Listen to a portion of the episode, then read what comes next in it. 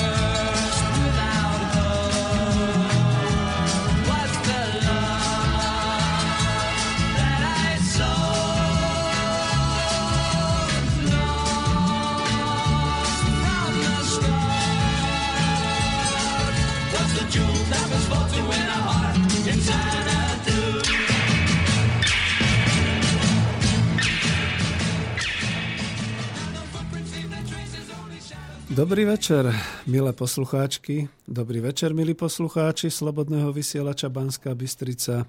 Spoza mikrofónu vás víta Peter Zajac Vanka, e, tento raz s reláciou Ekonomická demokracia a to číslo 22. Ako viete, striedam túto reláciu so sériou relácií Klub zamestnancov ale hostia mám až o týždeň, tak som to zase vymenil trošku. A minule som mal ekonomickú demokraciu číslo 21, bolo to o tých ekonomických zdrojoch a o vlastne zase národnom hospodárstve, o teda takej tej globálnej ekonomike a dnes by som chcel v tejto téme trošku zase zmeniť. Išiel by som z tej tretej úrovne, z tej globálnej a štátnej zase náspäť na zamestnanecké samozpráve na zamestnanecké samozprávy. No, ešte privítam a zdravím bratov Čechov a Poliakov a dobrých susedov Maďarov, aby sa nám tu vo Vyšegrádskej štvorke dobre žilo a dobre pôsobilo.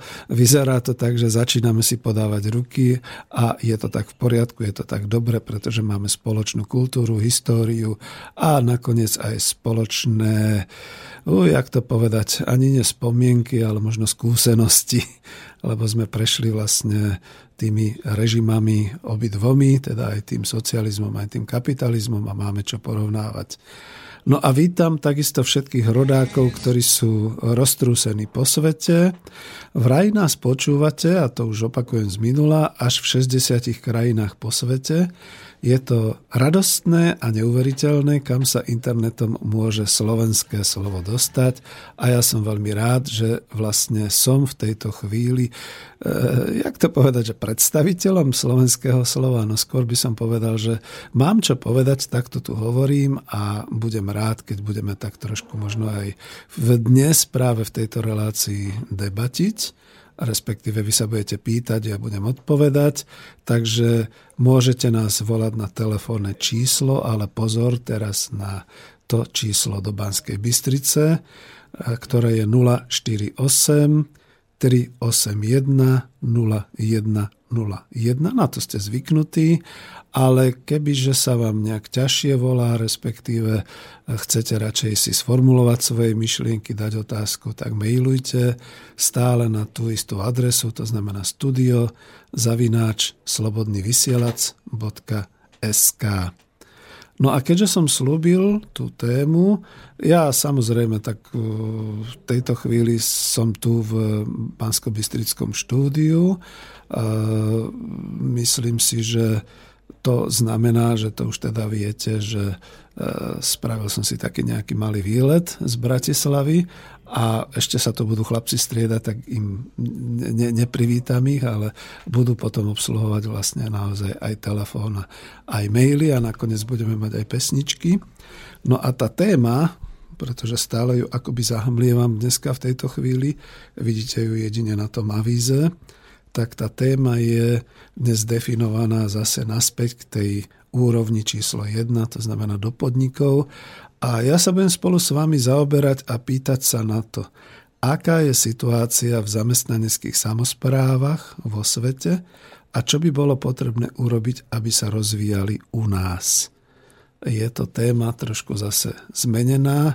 Len aspoň teda úvodom tých pár slov poviem, že dokončil som minule takú tú časť, takú tú sériu, ktorá sa šplhala čoraz vyššie a vyššie po tých jednotlivých úrovniach, až teda od okresov krajov cez národné hospodárstvo, štát, až som dokonca naposledy v tej minulej relácie začal a načrel trošku aj do tej situácie v globálnej ekonomike No ale to ešte rozvinieme potom trošku neskôr.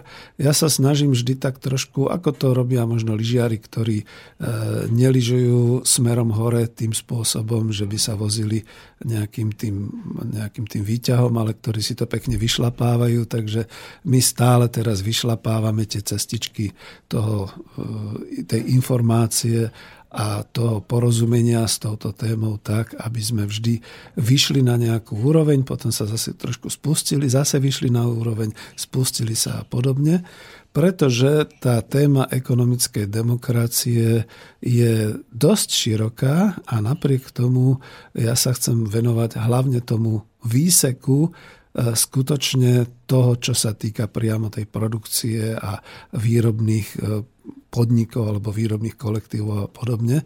A nebránim sa nejakej širšej diskusii, ale predsa len túto tému považujem aj trošku ako osvetovú a zároveň už by som veľmi rád samozrejme ju videl aj niekde v praxi.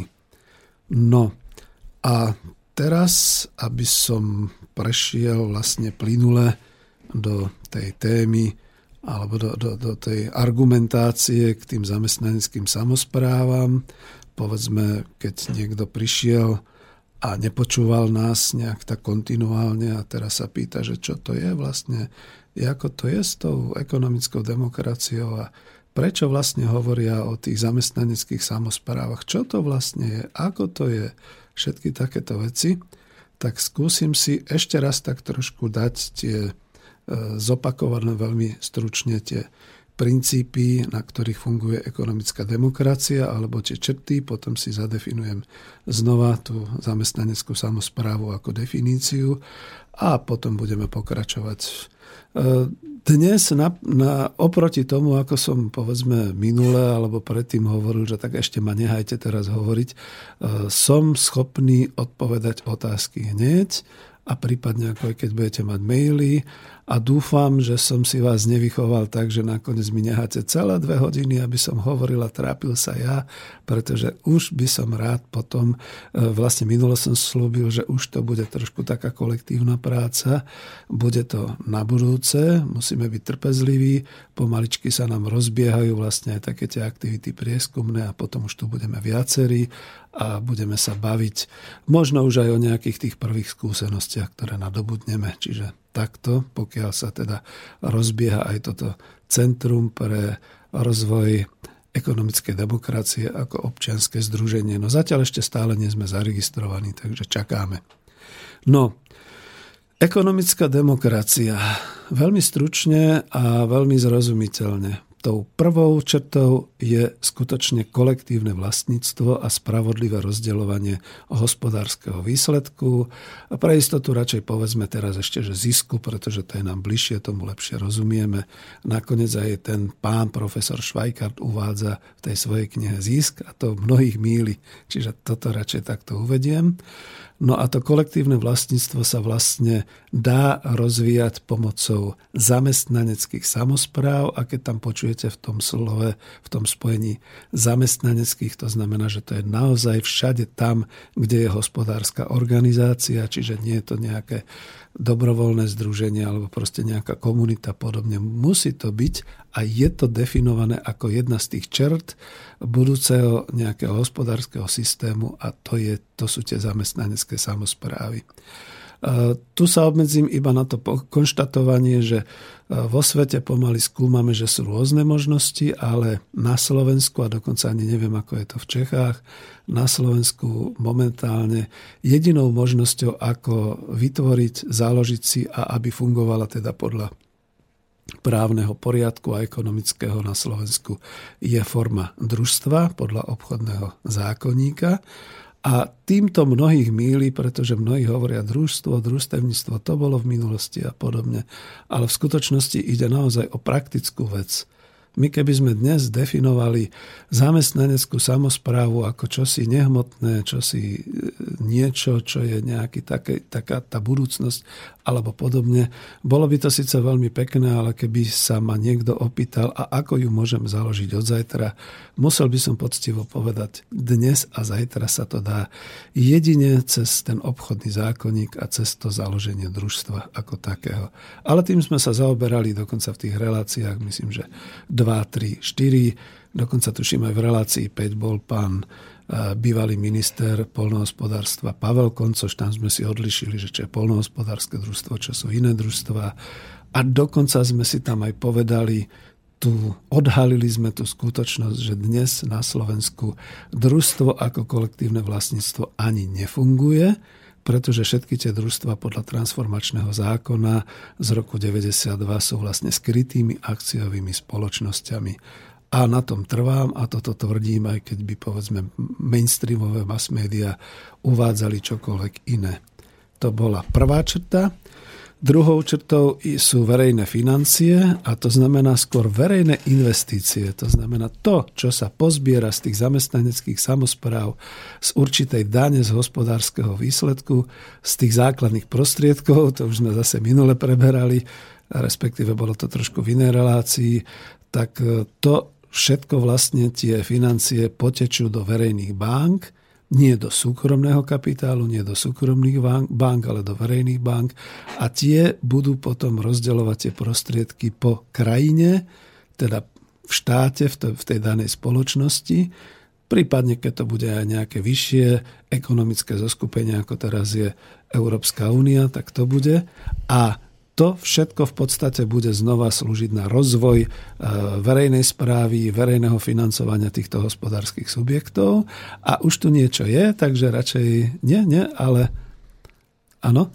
Ja mám osobnú otázku. Hovoríš tu o verejných financiách. E, dnes viacej vnímame tie verejné financie ako štátne. Ale ty tu hovoríš o verejných financiách vyprodukovaných tých družstvom, tou zamestnaneckou samozprávou. Je v tom rozdiel, alebo správne to chápem? No, to už by sme išli moc hlboko, ale odpoviem hneď teraz, aby to bolo jasné. Ináč vítam tým pádom Igora Lacku. Ešte je tu, ešte mi pomáha, aj keď zase sa budú striedať. Za to som ho nejak nemenoval. No ono je to tak, kolektívne vlastníctvo samotnej zamestnaneckej samozprávy je kolektívne. To znamená, že to nie je verejné a tým pádom aj financie, všetko, čo je z toho hospodárskeho výsledku, je v tom kolektíve.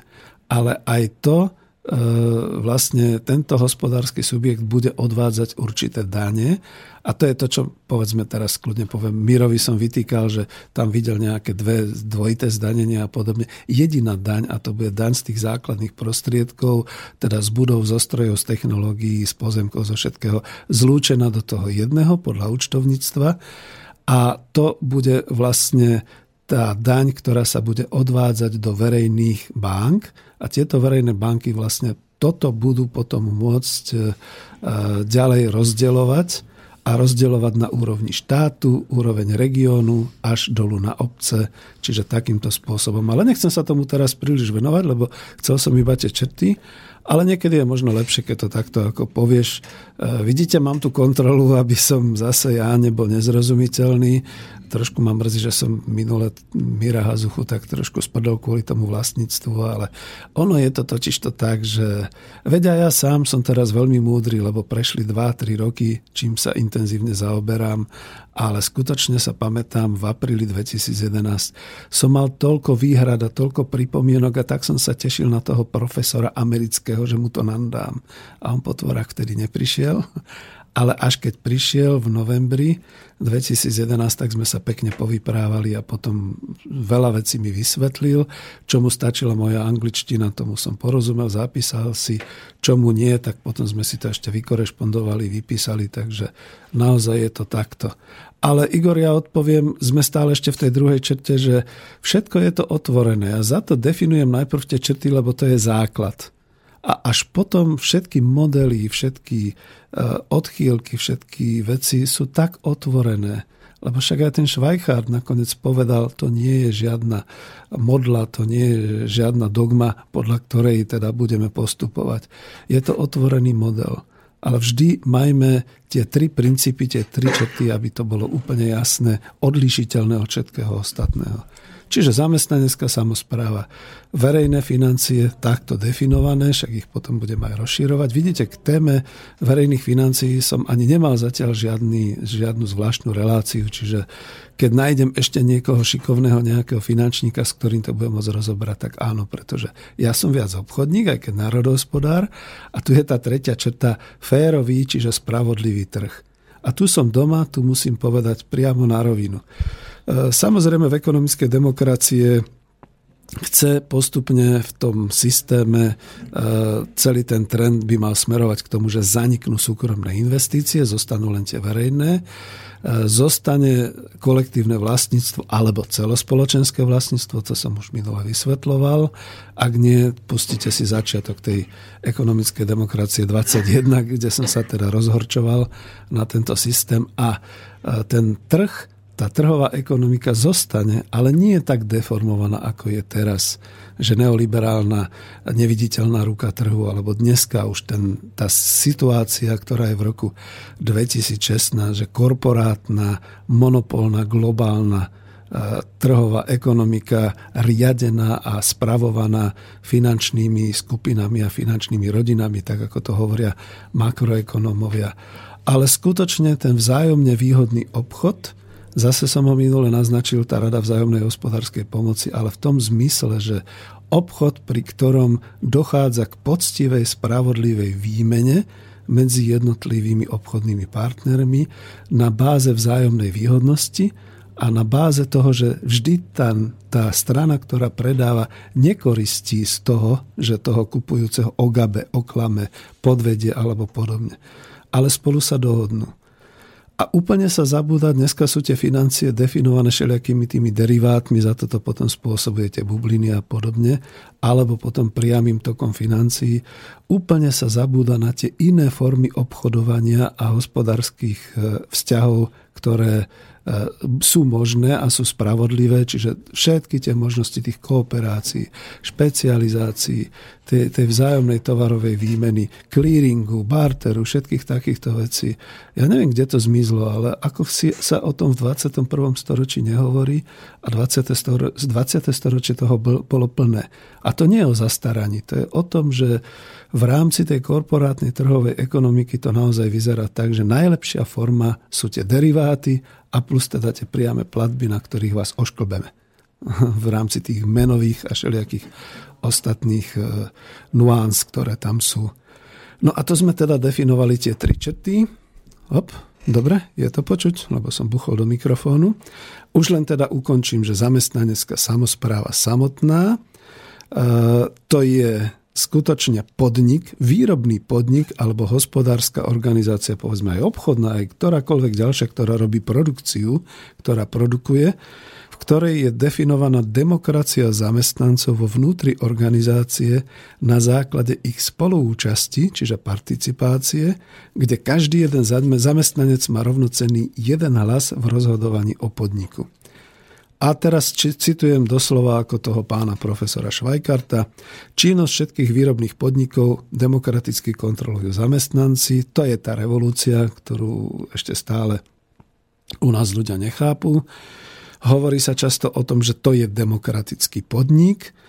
Každý výrobný podnik kontrolujú tí, čo v ňom pracujú. Zamestnanci zodpovedajú za nerušených od fabriky, za organizáciu práce, pracovnú disciplínu, techniku, technológie, produkcie, ktoré sa používajú,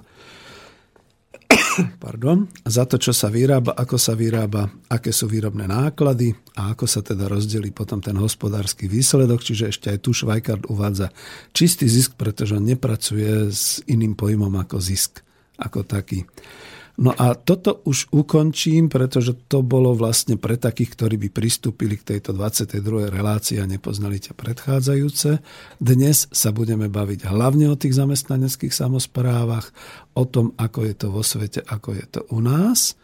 a vidím, že už máme nejakých pár minút za sebou a som slúbil, že nebudem až tak hovoriť, čiže teraz rozmýšľam, buď dáme pesničku, alebo Igor sa šteluje ešte niečo povedať a potom pôjdeme ďalej. Ja by som len prečítal jeden mail, ktorý nám Už aj došiel, prišiel uh-huh. od Milana. E, dobrý večer. Ak bude podnik v strate, bude odvádzať daň zo základných prostriedkov?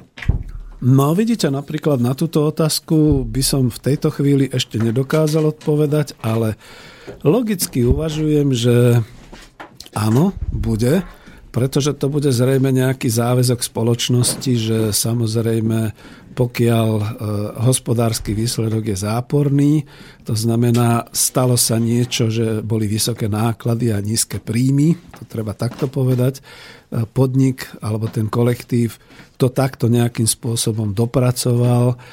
Napriek tomu má vlastne v držbe buď svoj majetok, alebo teda ten celospoločenský a tá daň je povinná, to zostane. To znamená, že ešte aj z toho bude platiť. Ale je také zaujímavé, nepoviem, či to teda bolo priamo u Švajkárta napísané, alebo už sme si to niekde povyprávali, že čo v takom prípade urobiť. No a v takom prípade vlastne e, treba otvorene povedať, že je to hospodárska organizácia a pôsobí na trhu. To znamená, keď sa jej nedarí, nikde nie je napísaná až taká tá veľká istota, že keď sa vám nedarí, tak to prežijete. Jednoducho tam treba takisto pracovať, treba takisto sa pohybovať, byť schopný vyrábať, byť schopný predávať tak, aby sme teda uspeli, aby sme teda mali príjmy. No a v takom prípade, pokiaľ sa stane to, že je tá organizácia v strate, ja si to viem ešte aj dokonca tak predstaviť, že tie modely nemusia byť uzavreté, to znamená, pôjde sa štát po štáte. Viem si predstaviť napríklad u nás na Slovensku, že pokiaľ budú by to bolo ešte teraz za éry dohnívajúceho, ako by som povedal, kapitalizmu, tak samozrejme, pokiaľ ten štát bude mať chuť to národné hospodárstvo rozvíjať a tvoriť, tak sa bude vedieť nejakým spôsobom vysporiadať aj s tým, že povedzme počká s tou daňou, ale neodpustí, len ju proste počká, alebo ju ešte teda bude niekde evidovať. Bude to v rámci možno aj zadlžovania, čo sa niektorým nebude páčiť Pardon, vidíte, už dlho hovorím. Za chvíľu si dáme pesničku. No ale uh, ne, nemôže sa stať ovšem taká situácia, že ten, ten, ten podnik sa odpreda niekam ďalej. Jediné, čo sa môže stať, že teda ten kolektív vzhľadom k tomu, že rok, dva, tri roky nedokáže splácať tú daň, tak vlastne spoločnosť sa dohodne ústami teda tých, ktorí budú riadiť ten celospoločenský majetok, čiže celú spoločnosť, čiže predpokladám štát alebo regióny, povedzme, že tento kolektív už žiaľ dostal toľko príležitosti a že ich teda ne, nedokázal využiť, že teda bude potrebné rozpustiť tento podnik, čiže normálne pôjde tá zamestnanecká samozpráva do krachu. Prostriedky, ktoré bude mať tie základné, prevezme štát ale pekne to tam definoval aj niekde Švajkár, že to neznamená, že sa niekde rozpredajú alebo podobne, ale že teda bude nutné vytvoriť nejaký ďalší projekt, pri ktorých sa vlastne buď tie úspešnejšie podniky, alebo nejaký nový projekt, o ktorý sa teda budú môcť uchádzať nejaký ďalší, bude rozvíjať. Bude to samozrejme bole tých zamestnancov. No veď ako to je hospodárska organizácie, to je stále ešte trh, no nič sa nedá robiť. Každý z nás pracuje nie len preto, aby sa zabavil a nie len preto, aby teda niečo robil, ale samozrejme aj preto, aby sa uživil. To je ako u polnohospodárov. Tri razy za sebou máte špatný rok. Je neúroda, e, dostali ste sa do situácie, že už nič nemáte, sypky sú prázdne, no tak žiaľ Bohu, čo urobíte? Prídete za niekým, kto spravuje tú krajinu a poviete, už nič nemáme, nech sa páči, odovzdáme vám to, robte niečo s nami. My budeme sa snažiť, povedzme, nechcem povedať, že splatiť dlhy, ale budeme sa snažiť nejakým spôsobom vlastne e, v iných organizáciách iným spôsobom pracovať. Ale to je všetko otvorené a to bol jeden mail, takže vidíte, že som došiel už aj na koniec svojich hlasových síl predsa len poprosím o pesničku a budeme potom pokračovať.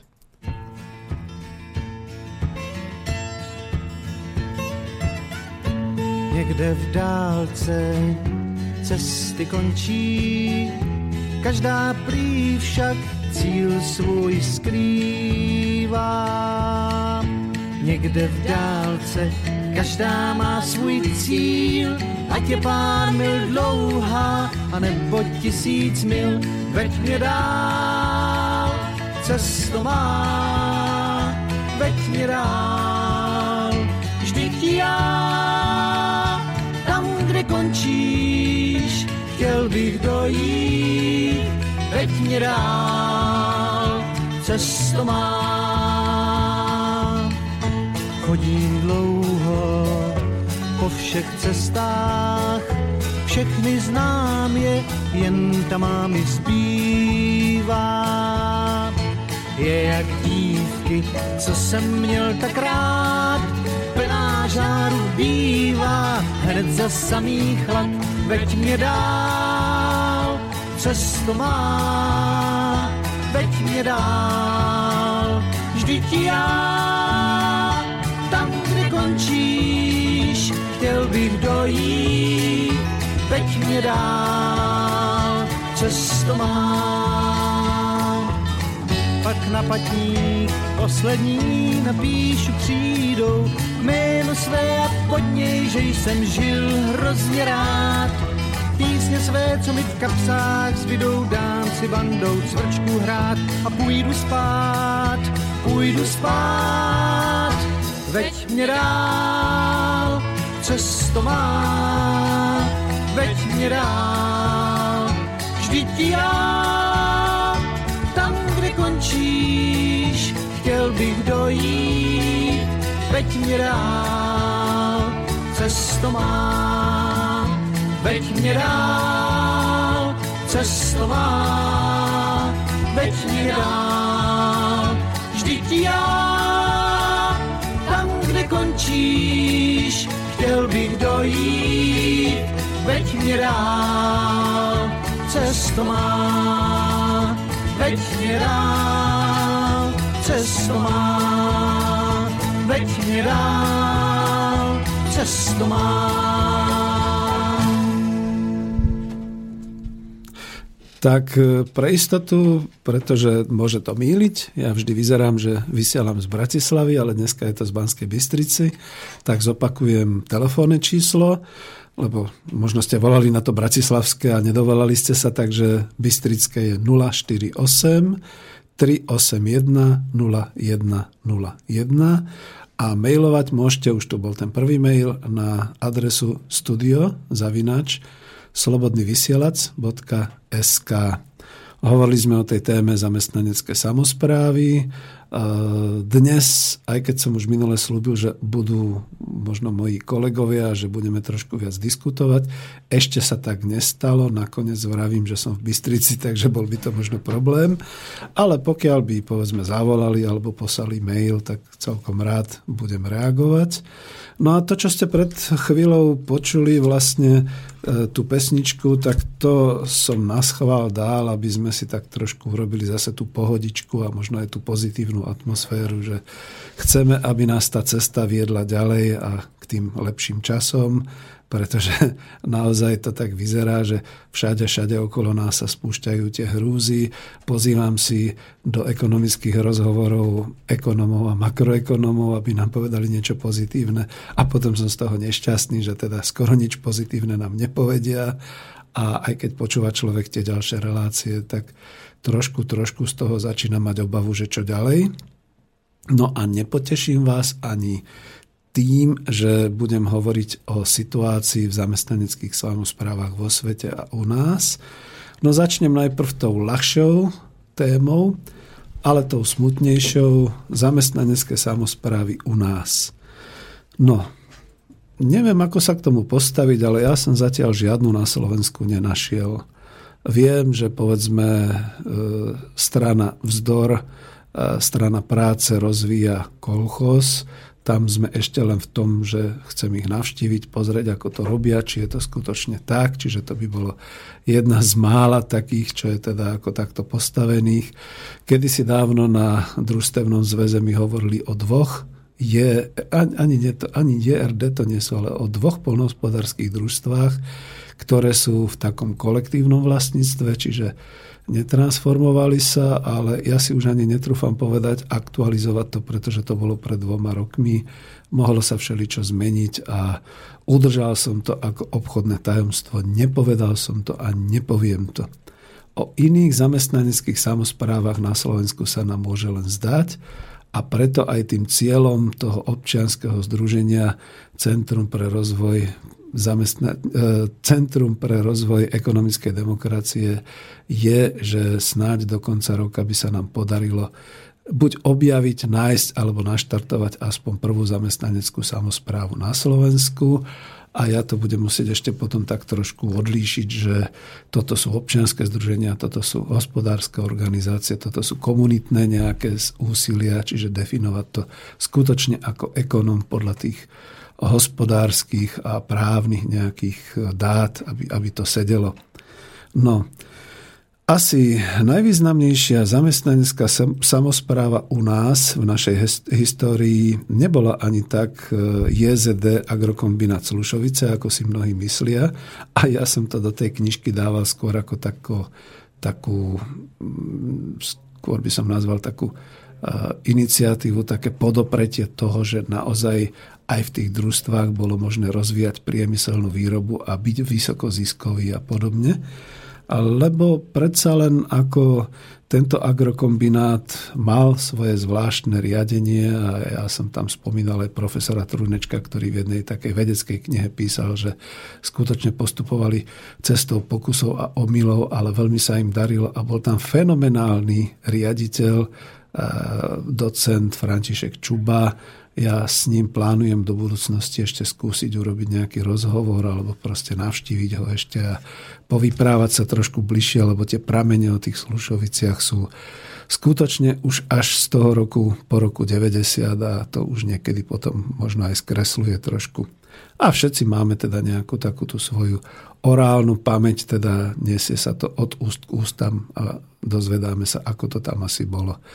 Ale najznámejšou zamestnaneckou samozprávou paradoxne v Československu bývalom je filmová Vidrupa.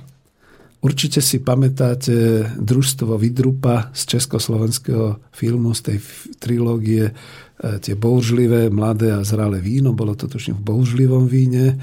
Bolo to o podnikaní v roku 68, kde Vladimír Menšík, náš vynikajúci herec, československý hral poctivého predsedu JZD, Václav Sloup a ďalší českí herci hrali tú kliku v tom družstve, ktoré sa chcelo trhnúť a vytvoriť to iné družstvo, to podnikateľské a mať zisky z podnikania v predaji vína, a dokonca si na to našli partnera, takého toho podvodného Rakúšana, teda československého emigranta, ktorý žil kde si na podnájme v Čížiaku vo Viedni, dosť biedne a chudobne a ktorý vlastne bol takým tým podvodníkom, akurát, že strúhal v JZD Pálava, teda takú tú frajerinu a chcel ich pripraviť teda o peniaze a dokonca aj o to víno.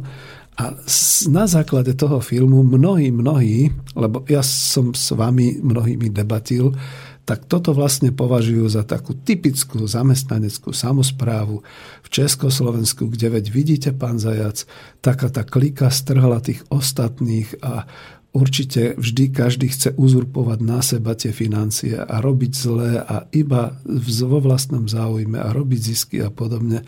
Ale to je, to je všetko film. Veď poznám ešte aj ďalšie filmy Slunce, seno, jahody, kde ten predseda družstva, taký ten flegmatik, prežúvajúci, čítajúci si nejaký román, vlastne nerobí nič. Družstvo ako by fungovalo samo. Ani to nebola zamestnanecká samozpráva. Ja lutujem, že vymierajú tie generácie, ktoré robili v reálnych družstvách a ktoré by nám mohli niečo povedať k tomu zasvetenejšie a bližšie. Vzdám úctu napríklad svojmu strýkovi, ktorého som už nestihol nahrať na kameru, keď vyprával o tom, ako on ako predseda družstva v malej obci vlastne toto organizoval, ako sa starali, ako robili. A samozrejme, že nebolo všetko čisté, lebo v žiadnej dobe nie je nič takého čistého. Ale tu musím sa smutne zastaviť, že na Slovensku a asi aj v Čechách nemáme ani len, nie že momentálne, ale ani v minulosti, nejakú príliš veľkú skúsenosť so samozprávami vo výrobe. Okrem toho kolektívneho vlastníctva a toho družstva. A ja to nechcem odlišiť, len upozorňujem na to, že to družstvo to bolo väčšinou naozaj to polnohospodárske a povedzme výrobné a bytové. Už Igor odišiel, takže kľudne poviem, že Igor sa snaží veľmi to bytové hospodárstvo definovať presne v tom, že všetci sme spoločníci, všetci sme vlastníci, ale ja ho stále upozorňujem, to nie je výrobné družstvo, alebo to nie je kolektívne vlastníctvo v hospodárskej oblasti v tej výrobe. Je to naozaj tak, je to smutné, ale nemáme príklady a ja budem len šťastný, keď niekto zavolá a povie, u nás to funguje. A niekto už volá, tuším. Zatiaľ nie je príjemný dobrý večer. Poslucháči si všimli, že bola tu taká malá striedačka na technickom poste. Vystriedal som teda ja, Boris Koroni, Igora Lacka. Vítaj, Peťo, u nás. Ďakujem. No, e, zatiaľ telefonická otázka nie, ale samozrejme, ak by nejaká prišla, tak sa potešíme. 048 381 0101, to je číslo, mm-hmm. kde môžu volať. No, ale prišiel mail od Davida. Dobrý deň. Aké sú najväčšie problémy u nás na Slovensku, s ktorými sa môžu stretnúť ľudia, ktorí chcú založiť e, skutočnú zamestnaneckú samozprávu? Čo by ste im poradili? Čiže, čiže s akými najčastejšími problémami sa stretnú akým spôsobom budú hádzané polená pod nohy a čo by si im v tomto smere poradil, aby teda to zvládli úspešne? No najhoršie je asi to, že bude fungovať ťažká psychika a ťažká prevýchova po roku 90 k tomu individualizmu a k tomu sebectvu, ja to poviem veľmi škaredo naozaj, aj keď sme tu vo vysielaní v Slobodnom vysielači, až trošku sa bojím to takto pomenovať, pretože e, to bol objav skutočne, ktorý sme po naštudovaní tej Švejkartovej knihy urobili viacerí na Slovensku, aj právnik, aj ja ako e, ekonóm, aj ľudia, ktorí sa trošku zaoberali tým hospodárstvom a všetci sme povedali, heureka, veď ako pri všetkom tom neoliberálnom besnení nám zostalo v obchodnom zákonníku definované to družstvo. Čiže áno, družstvo sa dá zakladať, je to fajn, pozreli sme si tie paragrafy, ale zostali sme smutní. Naozaj sme zistili, že jediné družstvo dnes nie je definované ako kolektívne vlastníctvo presne tým princípom jeden člen rovná sa jeden zamestnanec, rovná sa jeden rozhodovací hlas o e, správe toho podniku a o rozdelení hospodárskeho výsledku. Čiže pomenujem to, Dávid, veľmi stručne a jednoznačne. Hlavne je to psychická záležitosť, hlavne je to nezvyk a nevýchova ku kolektívnemu spolupôsobeniu, aj keď firmy samozrejme vynakladajú veľké prostriedky na tímovú spoluprácu, team buildingy a všeličo iné, ale zostáva to tak nejak na povrchu. To je jedna. Dve, to je nedostatok financií. No, faktom je, že keď si človek takto vzdychne, tak e, vidíte, že je to skutočne o tom, že dnes zakladať hospodárskú organizáciu znamená, no povedzme ešte sú tam nejaké také možnosti, ako aj v tom prípade toho družstva, že založíte ho teraz a povedzme až od nejakého času, e, aj keď už sa hneď musíte hlásiť, samozrejme dostanete ičo, dičo a už teda pôsobíte v ekonomickom prostredí, to znamená, musíte, máte povinnosť vieť, viesť účtovníctvo, máte povinnosť prihlásiť sa na daň a všetky tie veci, ale povedzme ešte v tom prvom pol roku máte nejakú tú možnosť sa nejak skonsolidovať, dať si to dohromady, vytvoriť imanie a začať teda podnikať, aby ste tomu presne rozumeli. Ide o to, že to hospodárenie musí byť podnikanie na trhu. To znamená, to je to dôležité. A ten nedostatok peňazí sa prejavuje v tom, že vy si síce môžete dať dohromady, tušíme to 1250 eur pri založení družstva, čiže keď ste piati, si to rozdelíte podľa nejakej sumy a dokonca si to nemusíte hneď uložiť na účet, proste si to len spíšete a potom si to vytvoríte ako vlastný, vlastné imanie. Niekto vloží to, niekto ono, niekto auto, niekto možno ako nejakú tú, uh, tú, tú výrobnú halu, alebo teda ani nevýrobnú halu, zle to hovorím, proste nejakú tú miestnosť alebo podobne. Ale čo potom ďalej? narážam v skúsenostiach ešte z podnikania na to, že ľudia ako prvé si hlavne definujú, že kto, aký bude spoločník, aké bude, budú podiely, čiže toto by tu malo padnúť, toto tu neexistuje, je to kolektívne vlastníctvo, ale hneď druhý bod tej dohody je, ako sa to bude volať. To je, to je asi to najhoršie, ten najhorší začiatok, keď každý začne vymýšľať, ako sa to bude volať, aby to dobre marketingovo pôsobilo, aby to pôsobilo na zákazníkov a podobne.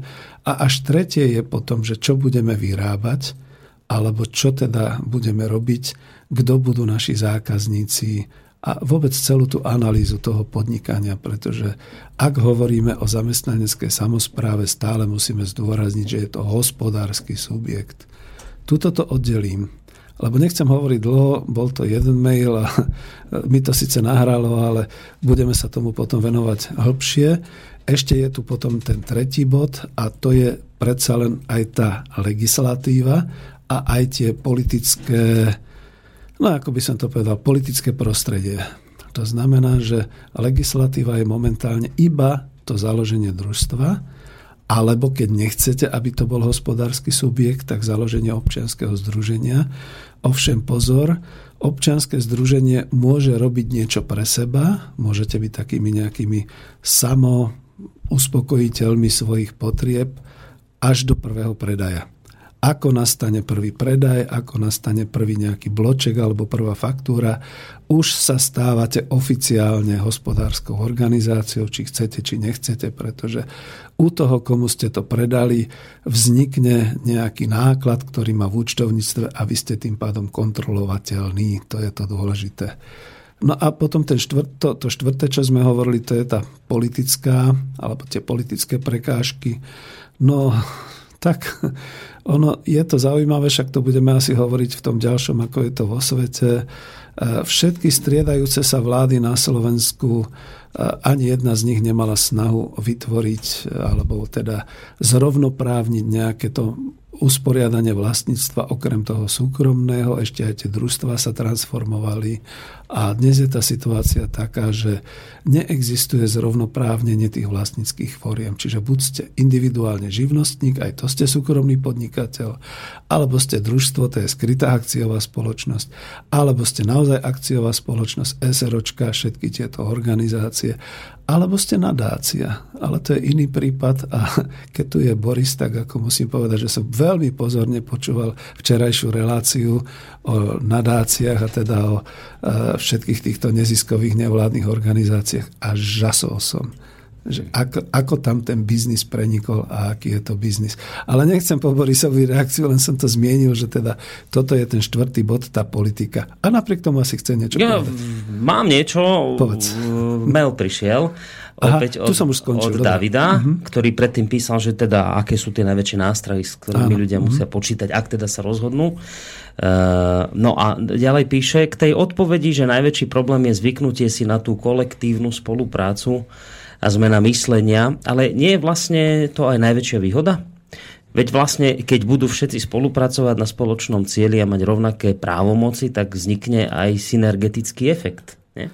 Ale áno, a to vítam a ja to dokonca vidím, že odkedy sme tak trošku rozvinuli takéto nejaké aktivity aj mladí a odkedy vlastne sa o tom čoraz viac hovorí a spomína, tak to už začína byť naozaj také, že ľudia si uvedomujú, že bolo by to možné a že treba to zmeniť a tak. A ja, ja to položím na tú zase rovinu hospodársku, že toto by bolo najlacnejšie. To je ten najmenší problém, ak by sa to podarilo dohodnúť, ak by sa zmenilo to myslenie, ak by sa naozaj e, medzi sebou dokázali ľudia dohodnúť, že skutočne z toho nebudeme chcieť okamžité zisky a nebudeme stavať na tom, že to je môj kapitálik, ktorý som vložil ako podiel do tohoto podnikania a chcem do toho za rok už toľko a tak ďalej. Toto by bolo to najkrajšie, lebo to je najlacnejšie. To je e, skutočne zmeniteľné, ale zase poviem aj ako ekonom, hospodár, zároveň poučených psychológií, to je aj to najťažšie. Ostatné veci, viem na čo asi narážate, ostatné veci sú z môjho hľadiska ľahšie, ale z hľadiska povedzme tých ľudí zase trošku ťažšie, pretože to ich nutí zamysleť sa, urobiť si naozaj nejaký taký ten podnikateľský zámer, až projekt, spočítať si, koľko toho chcú, aby to teda aspoň e, zaplatilo tie náklady, koľko by z toho chceli, aby tie tržby potom doniesli aj nejaký efekt hospodársky, čo budú vyrábať, komu budú predávať, aká bude tá situácia na trhu. A keď už hovoríme o tom trhu, lebo ľudia sa stiažujú najviac na to, že našou najväčšou prekážkou je trh, viete, konkurencia a tak ďalej.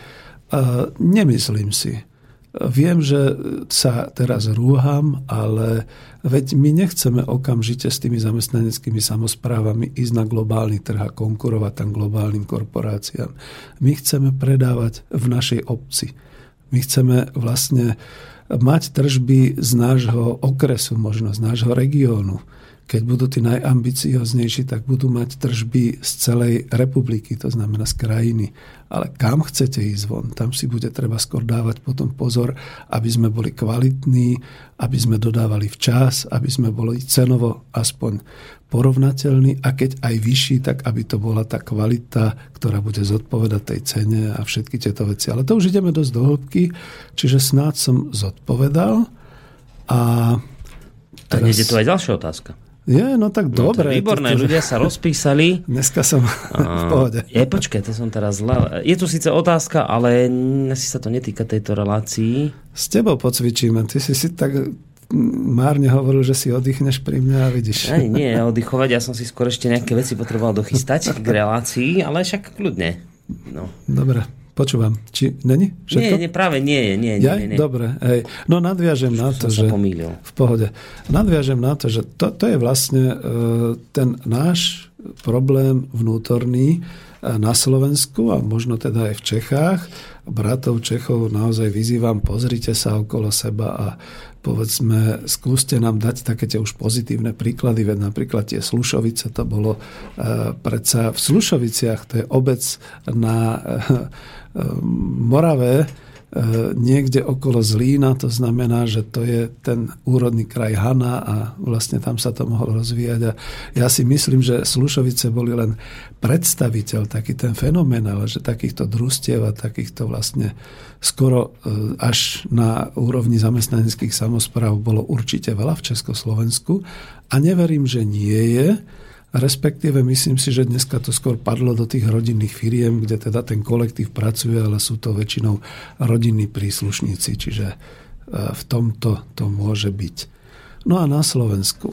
Ja trošku potrebujem odlišiť, keďže som sa tak rúhal a hovoril som vám také negatívne veci, tak teraz pozitívne. E, veď vzniká veľmi veľa takých všelijakých komunitných e, centier alebo komunitných spolkov, ktoré chovajú niečo, pestujú niečo, vyrábajú niečo, ale robia to všetko pre seba alebo pre tých svojich najbližších.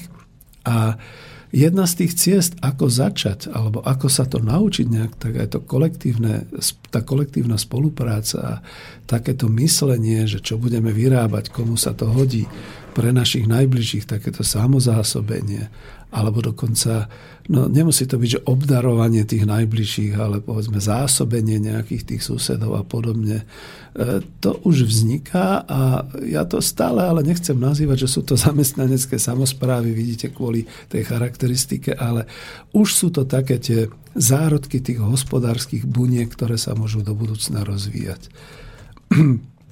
Myslím, že môžem prezradiť, že už máme aj v jednaní e, povedzme také nejaké tie prvé prípady, keď e, ešte to nechcem pomenovať, nemám to na e, potom tú dievčinu alebo toho človeka, s ktorým sme sa teda už kontaktovali a vyprávali, že je tu už taká možnosť, že vzniká nejaká komunitná záhrada a na tejto záhrade budú pracovať ľudia, ktorí majú chuť, budú si dopestovávať nejaké tie, nejakú tú zeleninu, budú tam aj stromy, budú tam zrejme aj nejaké domáce zvieratá, lebo veď, Kriste Ježiši, čo je to za nádherné, keď niekde na konci mesta sa môžu deti potom pohrať s domácimi zvieratami starší ľudia sa môžu počičerať v zemi a tak ďalej. A nemusí tam tiesť žiadna koruna. Je to všetko na nejakej tej dobrovoľnej úrovni. Ale už aj tu sa ľudia učia spolupracovať, kolektívne mysleť, mať teda nejakú zodpovednosť za prácu svoju aj za prácu druhých a tak ďalej v tomto smere. Ale tu vždy radím, ešte nie pre Boha, ešte nehovorte o družstve, ešte brzdite, pretože to si musíte premysleť, pretože keď raz vstúpite do tej dravej rieky toho podnikania, tak tam vás to už zobere skutočne ako ten dravý prúd nejakého horského potoka a už vás to bude strhávať, pretože aj keď nebudete nič robiť, budete platiť odvody, budete platiť dane. To bola tá otázka, ktorá tu bola v tom prvom maili, že čo sa stane, keď teda bude záporný výsledok a tak ďalej. Už budete v dravej rieke hospodárstva a ekonomiky a už vás to nepustí. Čiže toto je dôležité pripraviť si a začať takýmto spôsobom. No a e, nejak chcem ukončiť túto domácu situáciu, respektíve zatiaľ taký ten prieskum domáci, že e, my potom, keď bude to centrum, sa budeme snažiť mapovať tú situáciu po Slovensku, z tohoto spodného hľadiska, to znamená rôzne tieto komunitné centra, rôzne tieto prvé pokusy o družstva. E, nakoniec dneska, keď som sa vyprával s Igorom a Lackom, tak on sa strašne teda snažil mi vysvetliť, že tie bytové spoločenstvá, kde sú kolektív, vlastníci, že je to v kolektívnom vlastníctve tých ľudí, že to je niečo podobné a aj sme si to nejak porovnávali, tak skúsime urobiť potom nejakú tú spoločnú reláciu, ale tiež som hovoril o tom, že prvá faktúra, pri prvej faktúre, ktorá by nebola dovnútra, že by sa teda niečo nehradilo medzi tými spoločníkmi v tom bytovom spoločenstve, ale šlo by to von za niečo, tá by znamenala ten prerod na tú hospodárskú organizáciu a tuto nie som doma. To je tá oblasť, kde sa to potom obávam aby sa nestalo to, že nakoniec si tí ľudia, tí kolektívni vlastníci uvedomia, že spravili niečo, niečo predali a niekde niekto mal daňovú kontrolu a už to podlieha kontrole a oni zabudli povedzme urobiť účtovníctvo alebo zdániť to a podobne a už to bude zle. Tu vidím na pesničku. Toto. Ospravedlňujem sa, asi áno. Dobre. Suší ma. Tak poďme na to a po pesničke predpokladám, že budeš v tomto pokračovať. pokračovať. Dobre. A vy nám samozrejme môžete, vážení poslucháči, písať maily alebo aj prípadne priamo zatelefonovať. Neboj sa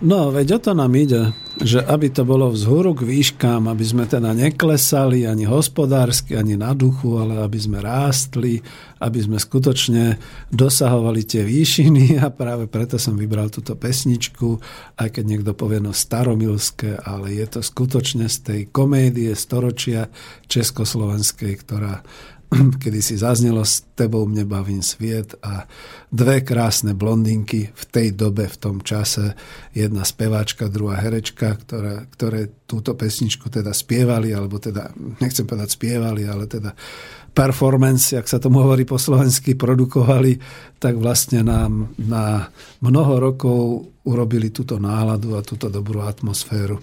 Takže skúsim prejsť už k tým pozitívnejším možno veciam a to je to zahraničie. To tuzemsko sme si teda takýmito očami pozreli. No a ešte radšej zopakujem tú jednu vetu pre každý prípad, pre tých, ktorí predsa len povedzme ešte nepozreli sa ani len do Google na tú ekonomickú demokraciu, že teda ekonomická demokracia v podniku je taký výrobný spôsob a taký hospodársky systém organizácie práce, ktorom sa o vzniklý hospodársky výsledok delia priamo zamestnanci ako kolektívni spoluvlastníci a v ktorom je demokracia na pracovisku vyjadrená možnosťou hlasovať o dôležitých rozhodnutiach v riadení, v smerovaní podniku ako hospodárskej organizácie a v rozdelení hospodárskeho výsledku. Nebudem to teraz rozoberať všetky tie nuancy, že niekomu sa nepáči, že dobre, tak ale aká je to demokracia, keď nemôžeme rozhodovať o každom pracovisku a o podobných veciach. Už sme si to vysvetlili v tých reláciách minimálne od tej nejakej tretej, štvrtej, piatej, šiestej relácie, to všetko niekde v archíve. Odporúčam tie knihy, ktoré sú k tomu, a nie len tú svoju, tú koop industriu, pretože tá je hlavne o výrobnej fabrike, ale aj príklady z ekonomickej demokracie od Švajkarta a nakoniec aj množstvo všelijakých tých názorov z toho zborníka Bod zlomu a od ďalších autorov, ktorí teda publikujú a vydávajú, vydávajú teda e, postupne e, jednotlivú literatúru k ekonomickej demokracii. No ale čo je zaujímavé, ja som, uh, už sme v tej časti teda situácia v zamestnaneckých samozprávach vo svete. No čo je zaujímavé, ja som vlastne vnímal eh, dlhé roky predtým, eh, že existujú niekde na juhu Európy nejaké tie družstvá, to boli tí výrobcovia mandariniek, povedzme v Grécku, a nejaké pomaranče v Španielsku, v Portugalsku, nejaké takéto družstva, kde si v Taliansku a vo Francúzsku. A človek to nebral vážne, však aj u nás sú družstva nejak sme to nerozlišovali a podobne. Potom, keď e, bola Venezuela, keď nastúpila teda tá revolúcia vo Venezuele, tak vlastne som sa dozvedel a dozvedel som sa priamo, povedzme, od Dominiky Dinušovej a od ďalších autorov, že áno, že v, vo Venezuele sa vlastne aj celá vláda, tá lavicová vláda začína zaoberať priamo e, tým riadením a systémovým riadením podnikov, ktoré teda sú na báze družstva alebo zamestnaneckých samozpráv. Lebo to je súčasnosť, ja sa nechcem venovať minulosti. A tam to bolo vlastne definované, že teda podpora družstevníctva vo Venezuele od roku 2004 prebiehala tzv. tým systematickým, takouto systematickou implementáciou, vytvorením nejakého ministerstva ľudovej ekonomie, MINEP, Stratégia e, celého toho zámeru bola zameraná na podporu ekonomiky založenej na výrobných jednotkách, ktoré boli podporované štátom a riadené zamestnancami. A od roku 2005 vytvorilo toto Ministerstvo ľudovej ekonomie Venezuely MINEP školiaci program na formovanie nových možností práce.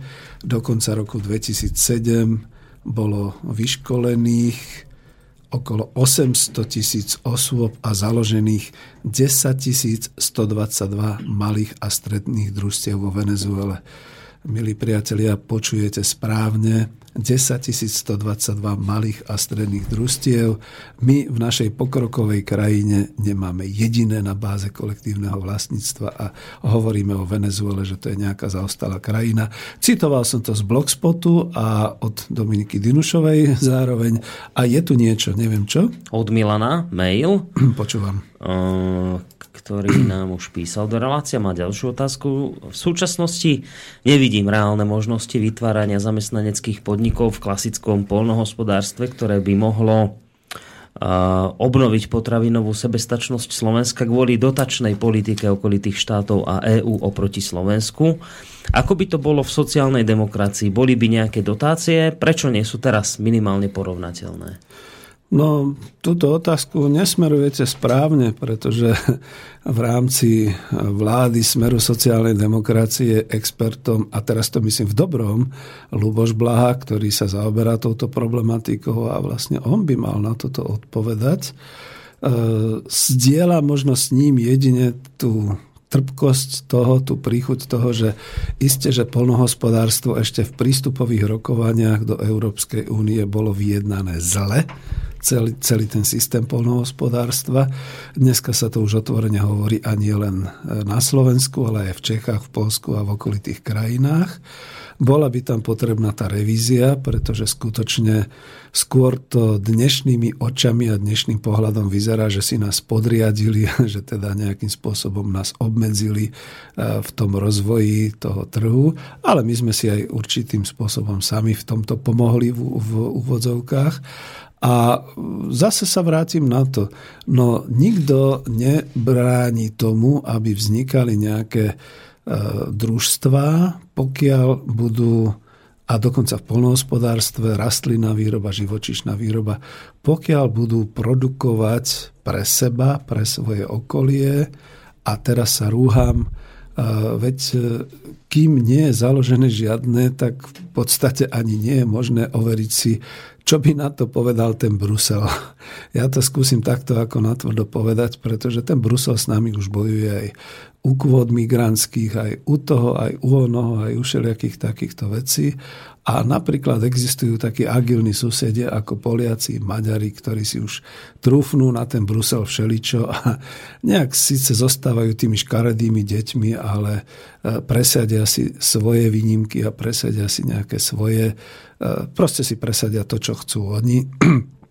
U nás by to pravdepodobne chcelo silných mužov v tých rezortoch z vrchu od vlády a zase poviem odvážnych mladých ľudí, ktorí by išli na to od spodu. Veď sú tu relácie v Slobodnom vysielači, ktoré sa zaoberajú tým pestovaním a tým chovaním. Veď začnime odtiaľ, veď dotácia. Na čo potrebujete dotáciu? Na to, aby ste zahltili európsky trh? To nemyslíte vážne? Veď začnite tým, že do vašej štvrte a do vášho okolia začnete dodávať.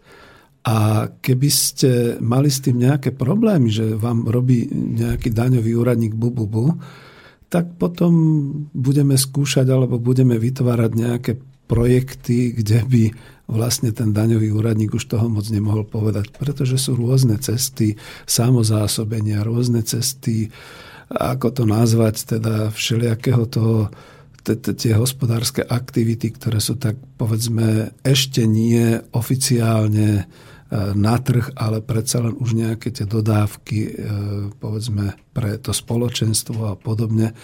A nejak takto sa začať rozvíjať. E, ukončím to, lebo to bola konkrétna otázka v tom, že ja by som v tejto chvíli ešte sa ani len nezaoberal, že dotácie a podobné veci, pretože to, to je ešte predčasné. Až keď teda niekto si povie, tak mám tu, ja neviem, teraz trestnem 100 hektárov, chcem to začať obrábať, chcem si na to nakúpiť mechanizáciu, chcem, aby týchto 120 ľudí so mnou spolupracovalo, aby sme založili takéto družstvo, ideme do toho napevno, máme nejaké semená, máme niečo, čo rozvinieme, hľadáme si teda obchodných partnerov až potom, ale stejne je to iba to plánovanie, čiže ten podnikateľský plán. Až potom by som sa začal zaoberať, ako je to s tými dotáciami a s týmito vecami. Ja viem, na čo narážate a už končím. E, objavila sa v mass médiách taká notická, že družstva majú problémy s odbytom, s konkurenciou a žiadajú štát o pomoc. No vzhľadom k tomu, že od novembra sa to družstevníctvo začalo aj vo verejnej mienke znova objavovať. Aha, bola konferencia Smeru sociálnej demokracie v Národnej rade a to družstevníctvo sa začína objavovať aj v programoch politických strán. No nekopne si mainstream do tých družstiev. No veď to je to najlepšie, teraz ukázať na to, ako tie družstva krachujú. Tak čo chcete obyvateľia, veď vidíte, ako im to nejde. Čiže ja, ja by som to vôbec nebral teraz tak, že tu v tejto chvíli musíme začať tými dotáciami. Začníme od seba. Ak sa vyrobí prvý liter mlieka z kravičky, ak sa vyrobí prvá tona zeleniny, potom začneme rozmýšľať, čo ďalej. Ja si myslím, že tá tóna sa dokáže rozdistribuovať už keď po nič inom, tak po susedov a podobným spôsobom. Ale hovorím to nie rozčúlenie, ale skôr s tým, že toto je. Keď niekto začne, poďte so mnou niekto k tomu profesorovi Čubovi. E, to by bolo zaujímavé, čo by na to on povedal. Samozrejme, že toto by som bral ako platné slovo odborníka. Asi týmto končím. Ak nie, nič. Zatiaľ nemáme maily. Dobre, no hej. Budem pokračovať, lebo to sme skončili tam vo Venezuela a vidíte, to je presne ten príklad, kde sa jednoducho naozaj z vrchu systémovo vláda rozhodla rozvíjať tie kolektívne vlastníctva a práve v tom polnohospodárskom družstevníctve, ale pravdepodobne nie len teda tam, ale aj inde. Píše sa tu potom v tom materiáli, že vzniklo aj mnoho malých družstiev spontánne, podporu, podpora štátu e, spočívala najmä vo finančných úveroch. No, vidíte, a tu sme presne to, čo ste spomínali. E, ja by som skôr povedal aj na to naše, na tú našu situáciu, že chce to vládu, ktorá bude odvážne niektoré veci presadzovať, skoro by som povedal až napriek Bruselu. Alebo však teda, keď nás Brusel tlačí do takýchto vecí, tak my trošku vystrkujeme rožky v tých iných veciach a tam potom nastane platforma pre nejakého toho ministra hospodárstva a ministra zahraničných vecí, aby to teda nejakým spôsobom vyjednávala v Bruseli, aby to proste už, už bolo na takejto úrovni. No, píše sa tu potom ďalej, že na tento účel bolo vynaložených viac ako miliarda dolárov, teda na zakladanie tých družstiev a podpora. V tom istom roku, teda v tom 2005, pracovalo až v 62 tisícoch družstvách takmer 2 milióny osôb, čo predstavuje 13% ekonomicky aktívnej populácie Venezuely. Družstva vo Venezuele vznikajú niekoľkými spôsobmi. Inštitúciou zabezpečujúcou ich tvorbu je tzv. sunakoop, slúži ako mechanizmus podnecovania rôznych druhov komunálnej ekonomiky, e, pri, s tým, že pomáha pri administratívnych postupoch. Sunakop e, na základe žiadosti družstvo autorizuje, zakladajúci členovia vytvoria zápisnicu, konštitučný dokument, ktorý bude poskytnutý organizácii Sunakop. Družstvo musí každých 6 mesiacov poskytovať listinu aktívnych členov a podrobné záznamy účtovníctva. Tu sa zastavím. Vidíte, lebo to je totiž to, to, že v tej Venezuele, ako v tej teraz to blbozne rozvojovej krajine, nemali tú skúsenosť, ako my máme s družstevníctvom, čiže museli si takto umelo z vrchu na štátnej úrovni, keď už bola tá revolučná vláda, pomáhať.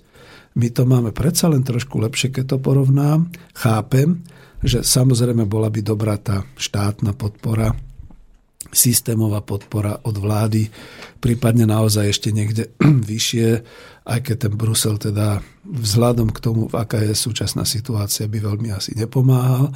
Ale my to máme z dola. My máme stále ešte ten obchodný zákonník, kde to družstvo je e, umožnené zakladať, je to podnikateľský subjekt a keď zatiaľ nie, tak cez tie občianske združenia. Čiže tu naozaj u nás nevidím inú prekážku ako naozaj nejak to, to, to, to, ten svoj pohľad alebo to svoje zmýšľanie, že nechcem povedať, že ľuďom sa do toho nechce, nevedia o tom, nevedia o týchto veciach. No a aby som bol spravodlivý, to som už citoval jednak z toho webu Blogspot, ekonomická demokracia. Ja vám to potom prípadne skúsim aj napísať na SoundCloud, aby to bolo viditeľné, alebo na Facebook. A e, pamätám si, že zmienku o Sunakope a Venezuele v tomto nejakom rozsahu alebo e, v tomto obsahu mala aj autorka Dominika Dinušová v takej tej malej červenej príručke Ekonomická demokracia od teórií k praxe. Tiež to bolo vydané, myslím, že vo vydavateľstve Veda tuším v 2012 alebo v 2013.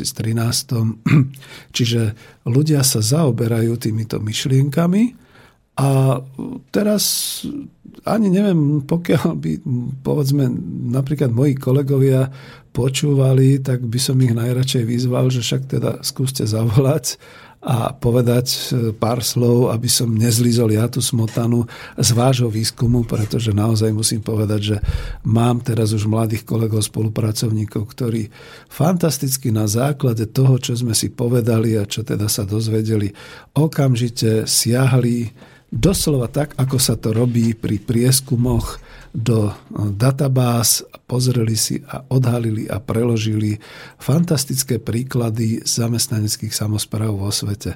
Ani sa mi to teraz ale v tejto chvíli nechce čítať, pretože to by som zlízol ja smotanu, to by mali oni povedať. No ale pokiaľ sa neozvu, tak teda poviem. Sám som prekvapený, kde všade vo svete sa momentálne ľudia, ktorí sú odkázaní už na to, aby nejak prežili, dávajú dohromady, dávajú si ruky dokopy a začínajú spolupracovať, začínajú formovať práve tie nejaké výrobné hospodárske jednotky, myslím ale v tom zmysle, nejako to bolo v Československu, tie veľké priemyselné VHE, ale teda naozaj tieto bunky, družstva, samozprávy a rozvíjajú sa.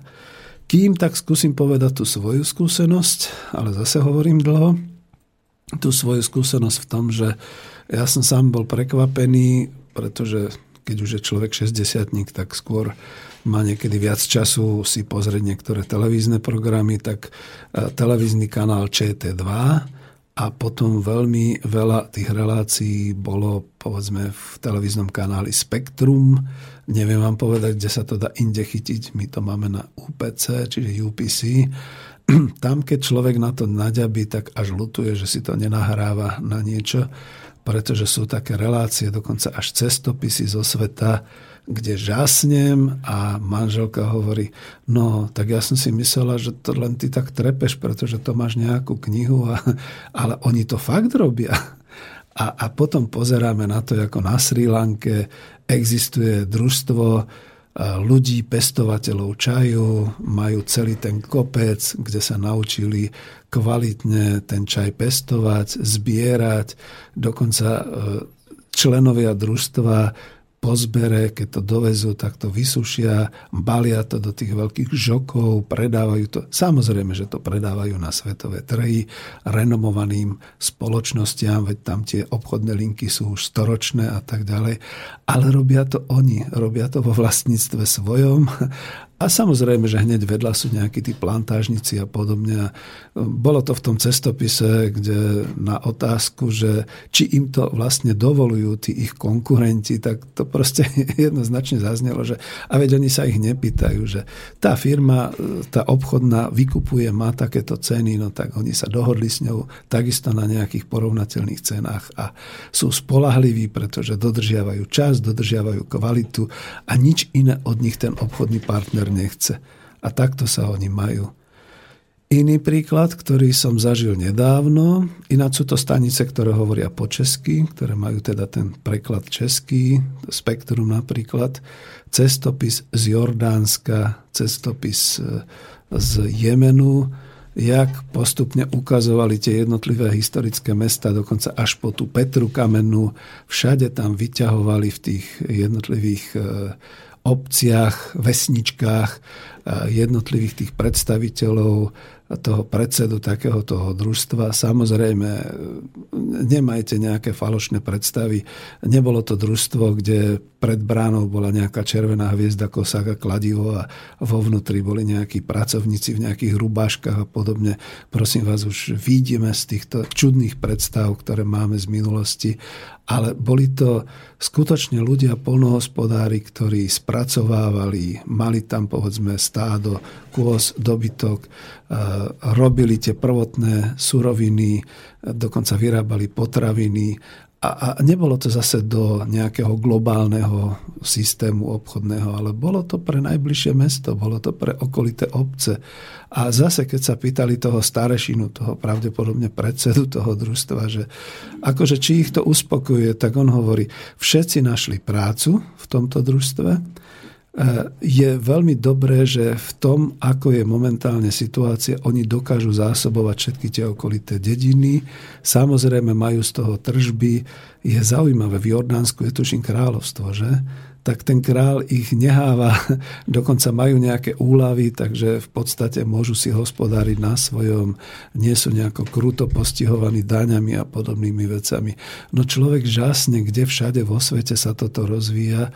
A ja stále hovorím, my sme na Slovensku z toho 90. roku potom tak trošku akoby zošaleli, lebo nám sa zdalo, že my už všetci budeme len korporácie, my dobijeme svet, my budeme konkurovať Amerike a neviem komu šeličomu a zabudli sme potom na to, že nám postupne pustli polia, že dovážame potraviny, že nie sme schopní si zásobiť člen okolité regióny a to stále sa bavíme iba o tom základnom, tom potravinárskom a polnohospodárskom družstevníctve, už vôbec nie o výrobe a o teda tých zamestnaneckých samozprávach vo výrobe.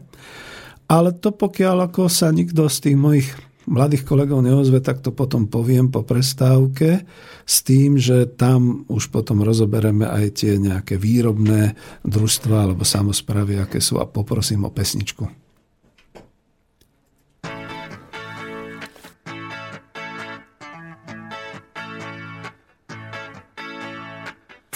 Jen jsou a kde jsem já? Proč všechno končí, co začíná? Smůla se na mě lepí ze zvyku a všichni jsou už v Mexiku. Všichni jsou už v Mexiku. Buenas dias, já taky jdu. Aspoň si poslechnu pěknou muziku, co se hraje v Mexiku.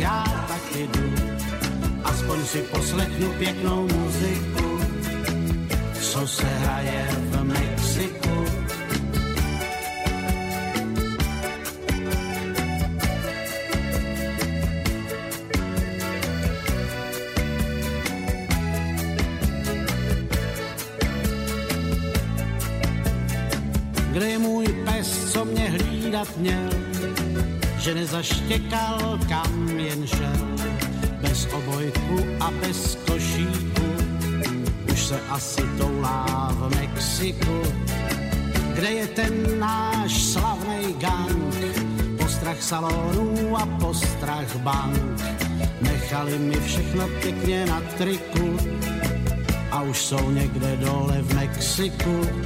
Všichni jsou už v Mexiku, Buenos dias, já taky jdu.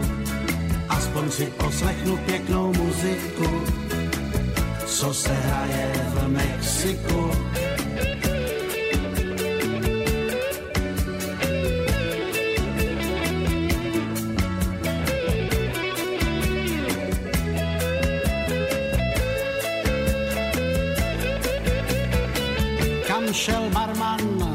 Tu stál a chlapů houf, co s nima hrá. Jen zatykač s mojí fotkou vysí tu a ostatní jsou v Mexiku. Kde je ten chlápek, co tu spal a ta kočka, co jí nalejval. Šerif právě bere v baru za kliku, asi jsem měl bejt už taky v Mexiku. Všichni jsou už v Mexiku, Dias, já taky jdu. Aspoň si poslechnu pěknou muziku, co se hraje v Mexiku. Všichni jsou už v Mexiku, Buenos dias, já taky jdu. Aspoň si poslechnu pěknou muziku, co se hraje v Mexiku.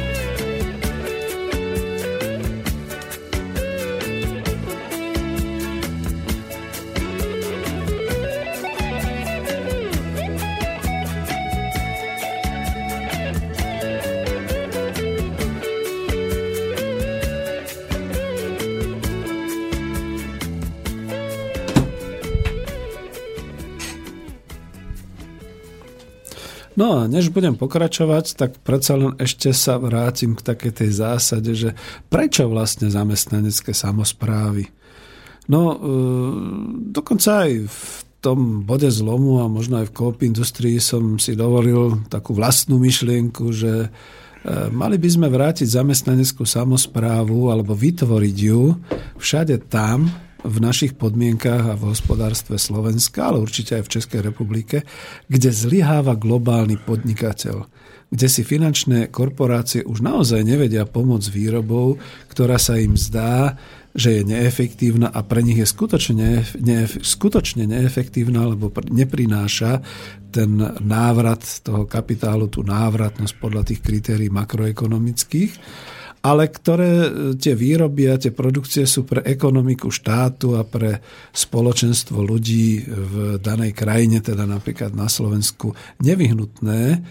A chceme, aby tie podniky na báze ekonomickej demokracie, teda zamestnaneckej samozprávy, prevzali na seba tú spoločensky nevyhnutnú produkciu, aby sa stali zamestnávateľmi, ktorí nebudú vidieť v ľuďoch iba v úvodzovkách súrovinu na vyťaženie lacnej práce a aby ľudia neboli iba tie ľudské zdroje zase v úvodzovkách investičných zámeroch globálnych korporácií. A tu to nie je ani odbočenie, ale tu len si povzdychnem, že totiž to zo všetkých tých makroekonomických úvah a zo všetkých tých uh, rečí a zo všetkých tých analýz vyplýva, že sa veľmi rýchle doslova cvalom blížime v globálnej ekonomike k situácii, že ľudia sa stanú nepotrební.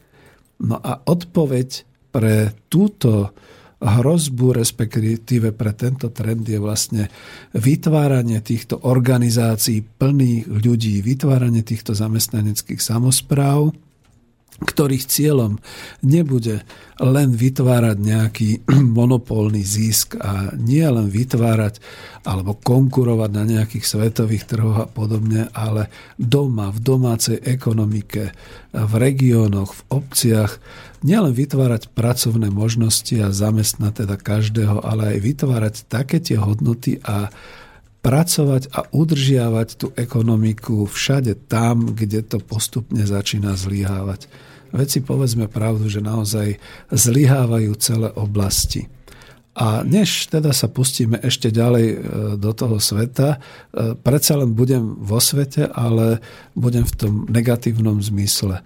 Zase iba nedávno som videl dokument, vidíte, a to bola v tomto prípade myslím už ČT2, e, dokument zo Spojených štátov amerických o automobilovej veľmoci, o Detroite v 70. rokoch. Vy si neviete predstaviť, že keď tam bolo tých 6 automobiliek, koľko tam bolo vlastne pracovníkov, zamestnancov, aký tam bol hospodársky život v celom tom meste.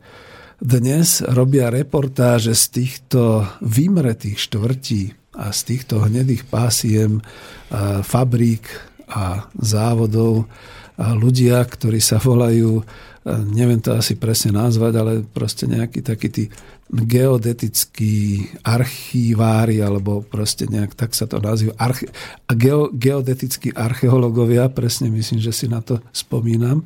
Títo tam mapujú, fotografujú, píšu príbehy, chodia za ľuďmi, aby sa im vyspovedali a keď si človek uvedomí, keď si ja uvedomím, že ešte v 70.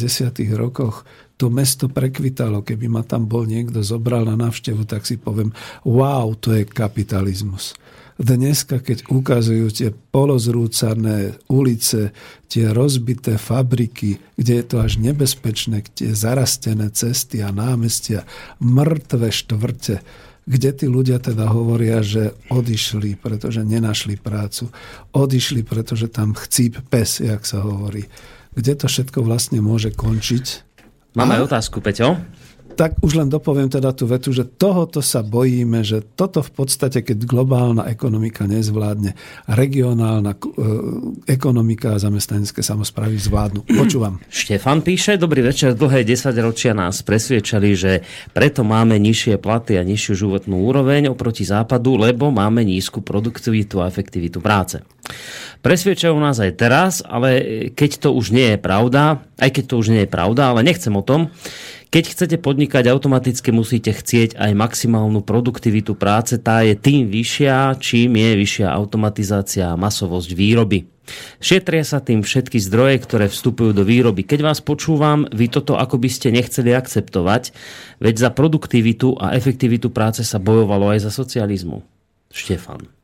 E, Štefan, za prvé, za socializmu sa bojovalo o produktivitu a efektivitu hlavne kvôli tomu, že sme konkurovali s tým západným ekonomickým kapitalistickým systémom, to je za prvé.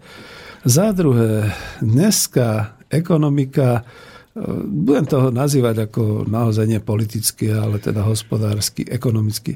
Ekonomika kapitalistického hospodárskeho subjektu je naozaj založená na veľmi rýchlej návratnosti vloženého kapitálu a to potom predstavuje nutnosť vysokej efektívnosti a vysokej produktivity, častokrát až za hranicami znesiteľnosti ľudskej civilizácie, treba to tak povedať, to znamená životné prostredie, ľudský život, všetky tieto faktory.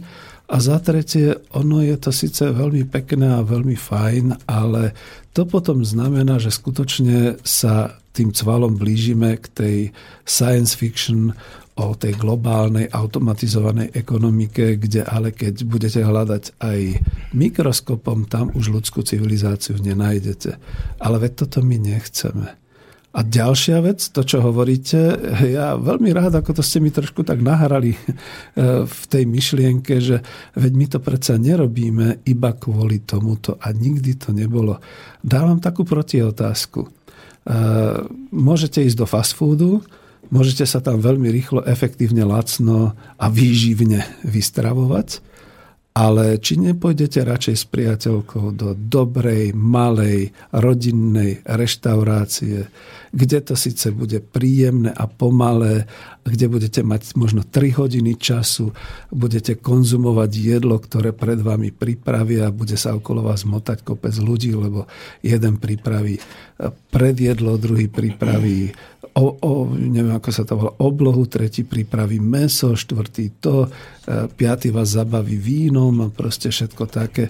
A vy si to kľudne zaplatíte a s radosťou, pretože to bude zážitok a to je skutočne o tom, že nie všetko, čo sa robí v ekonomike, v hospodárstve, má byť iba o tej veľmi vysokej, vysokootáčkovej až turboefektivite a turbo e, produktivite. Ináč toto všetko je iba kvôli tej deformácii toho, nechcem povedať, že ziskovosti, ale toho, tej návratnosti kapitálu. A zamestnanecké samozprávy a tento systém nie je iba o návratnosti kapitálu, ale je skutočne o hospodárskom výsledku, v ktorom sú potom zabudované aj všetky tie možnosti, e, nechcem povedať teda toho spoločenského a kultúrneho, ale teda aj všetky tie možnosti tej ľudskej existencie, aby som to tak nazval až filozoficky. Ale dobrá otázka, díky pekne. No, e, pokiaľ existuje kapitalistický systém, samozrejme bude to problém, ale na druhej strane musíme si povedať, že ja by som definoval, že pomaly sa blíži tá situácia, to vždy uvádzam tie váhy, keď si predstavíte naozaj, jak má spravodlivosť tú misku váh, tak keď si predstavíte tie váhy, tak už sa prevážilo v ľudskom vnímaní to vnímanie tej práce a toho hospodárskeho výsledku ako nejakej zmysluplnej činnosti predtým iba pred tou surovou návratnosťou kapitálu pretože nakoniec sa píše rok 2016 a vlastníci finančného kapitálu už reálnu ekonomiku nepotrebujú. To si treba povedať otvorene. Oni dokážu kliknutím na myš získať miliardy a ešte odmietajú aj tie tzv. Tie Tobinové dane, teda nejaké tie percentá z týchto elektronických operácií a už je to niekde skoro až v medzihviezdnom priestore. Čiže my tu chceme v reálnej ekonomike Dobre, no musí to byť trošku, nie že trošku, musí to byť dostatočne efektívne, ale ne, nemôžeme to v podstate robiť naozaj na základe nejakého toho turbokapitalizmu, ako sa teraz rozvíja. A ja by som ešte k tomu teda doplnil, pretože to je v tejto chvíli vhodná otázka, ten súboj, povedzme, toho hospodárenia o to, že kto bude efektívnejší a kto bude e, mať vyššie výnosy a vyššie zisky, ten bude lepší. To sa predsa dá dosiahnuť aj v zamestnaneckej samozpráve, pretože už dávno bolo nejak tak vedecky dokázané. Bolo to v Spojených štátoch amerických ešte niekde na začiatku 20. storočia. Volalo sa to Hauntorský efekt. Možno to zle spelujem alebo hovorím v američtine ale bolo to o tom, že teda vedci boli požiadaní, aby v nejakej fabrike v Hontorne v Spojených štátoch, ak to zle vyslovujem, pardon, aby teda vytvorili nejaký model, za akých podmienok budú ľudia motivovanejší a budú teda pracovať efektívnejšie. A postupne, ako pridávali určité motivačné prvky, tak tí ľudia robili lepšie, efektívnejšie Dokonca tam je to potom aj popísané, že potom im aj niektoré tie prvky odobrali tej motivácie a aj tak tí ľudia už potom zostali robiť efektívne a dobre. A to je o tej zamestnaneckej samozpráve, že je to o ľuďoch žiadna automatika vám nezabezpečí taký perfektný výnos, hlavne pri zmene situácie, pri zmene vstupov a výstupov, ako živý a motivovaný človek, ktorý rozozná, že niečo nie je v poriadku, urobi opatrenia, aby sa to napravilo, respektíve ktorý rozozná, že kvalita má byť takáto a preto vlastne tú kvalitu e, kontroluje, skúma a napráva a všetky takéto veci to dokáže iba človek. Zatiaľ robot e, v žiadnom prípade prípade niečo také nedokáže. A znova sa vrátim k tomu, že pre oddelenie finančného kapitálu a reálnej ekonomiky už e, vlastne alebo že oddelenie finančného kapitálu a reálnej ekonomiky už vlastne došlo tak ďaleko, že sa blíži doba, že v podstate nám naozaj môžu tie globálne finančné trhy povedať, že už nás nepotrebujú, že sme pre nich externalita. A čo potom urobíme? Potom budeme radi, keď budeme e, chodiť do tých kaviarní a do tých reštaurácií a variť si sami, produkovať pre seba, e, obchodovať medzi sebou a tešiť sa, že to ide na lokálnej úrovni, možno na celoštátnej úrovni. Ale nebudeme sa pozerať niekde, že niekde tam vysoko vo výšinách, niekde na Marse, že to ten robot robí tisíckrát alebo miliónkrát rýchlejšie tú operáciu ako my. Asi toľko. No, to bolo dlhé ako sa teraz vrátiť naspäť. Ešte očakávam, že možno e, niektorí z mojich kolegov zavolajú kvôli e, tým zahraničným zamestnanickým samozprávam a keď nie, tak to skúsim teda povedať alebo zmieniť sa o tom ja. Čiže keď sme hovorili o tom, že v samotnej Európe, na juhu Európy, Taliansko, Španielsko, Portugalsko, Grécko, všade existujú tieto kópy, družstva. Ja som sám bol prekvapený a snad sa neopakujem, že vymyslel som koop industriu. To, to bol názov tej e, zamestnaneckej samozprávy priemyselného podniku v knihe. A potom niekto vygooglil a povedal, Peter, ale však e, ty si vymyslel to, čo existuje. Pozeral som sa na Google a zistil som, že naozaj v Taliansku existujú podniky, napríklad jeden z nich sa volá oddelenie, že koop, druhé slovo industria, tretie slovo societa, štvrté slovo kooperatíva, čiže to sú všetko podniky, družstevné, priemyselné. Napríklad Coop Industria Societa Cooperativa Castel Maggiore, Bologna v Itálii, v Taliansku. To je typická priemyselná fabrika v chemickom priemysle, vlastnená kolektívom, zaoberajúca sa výrobou v chemickom priemysle, kde teda funguje nielen kolektívne vlastníctvo, ale je to spravodlivé rozdeľovanie hospodárskeho výsledku. A ja som padol z nôh. Reku, Ježiš, tak na čo to vymýšľam, keď to existuje? Stačí sa pozrieť do Google. No a to zase poviem smerom k nám. My sa neobávajme, my nevymýšľajme, my nemajme obavy, že ako by to u nás fungovalo, lebo vo svete to už funguje to je ten odkaz, ktorý je z tejto relácie, že pozor, fakt vo svete už existujú tieto zamestnanecké samozprávy. E, nechcem povedať, že prosperujú v globálnej ekonomike, ale prosperujú vždy v tom regióne, v tej krajine, alebo možno len v tej obci, kde sa vytvorila skupina ľudí, ktorí sa dali dohromady, ktorí hospodársky organizujú svoju nejakú výrobnú činnosť alebo služby a sú úspešní. Napríklad celkom náhodou som sa dozvedel o Izraeli, kde všetci hovoria historicky o tých kibucoch, že to boli také tie socialistické družstva v 50. rokoch.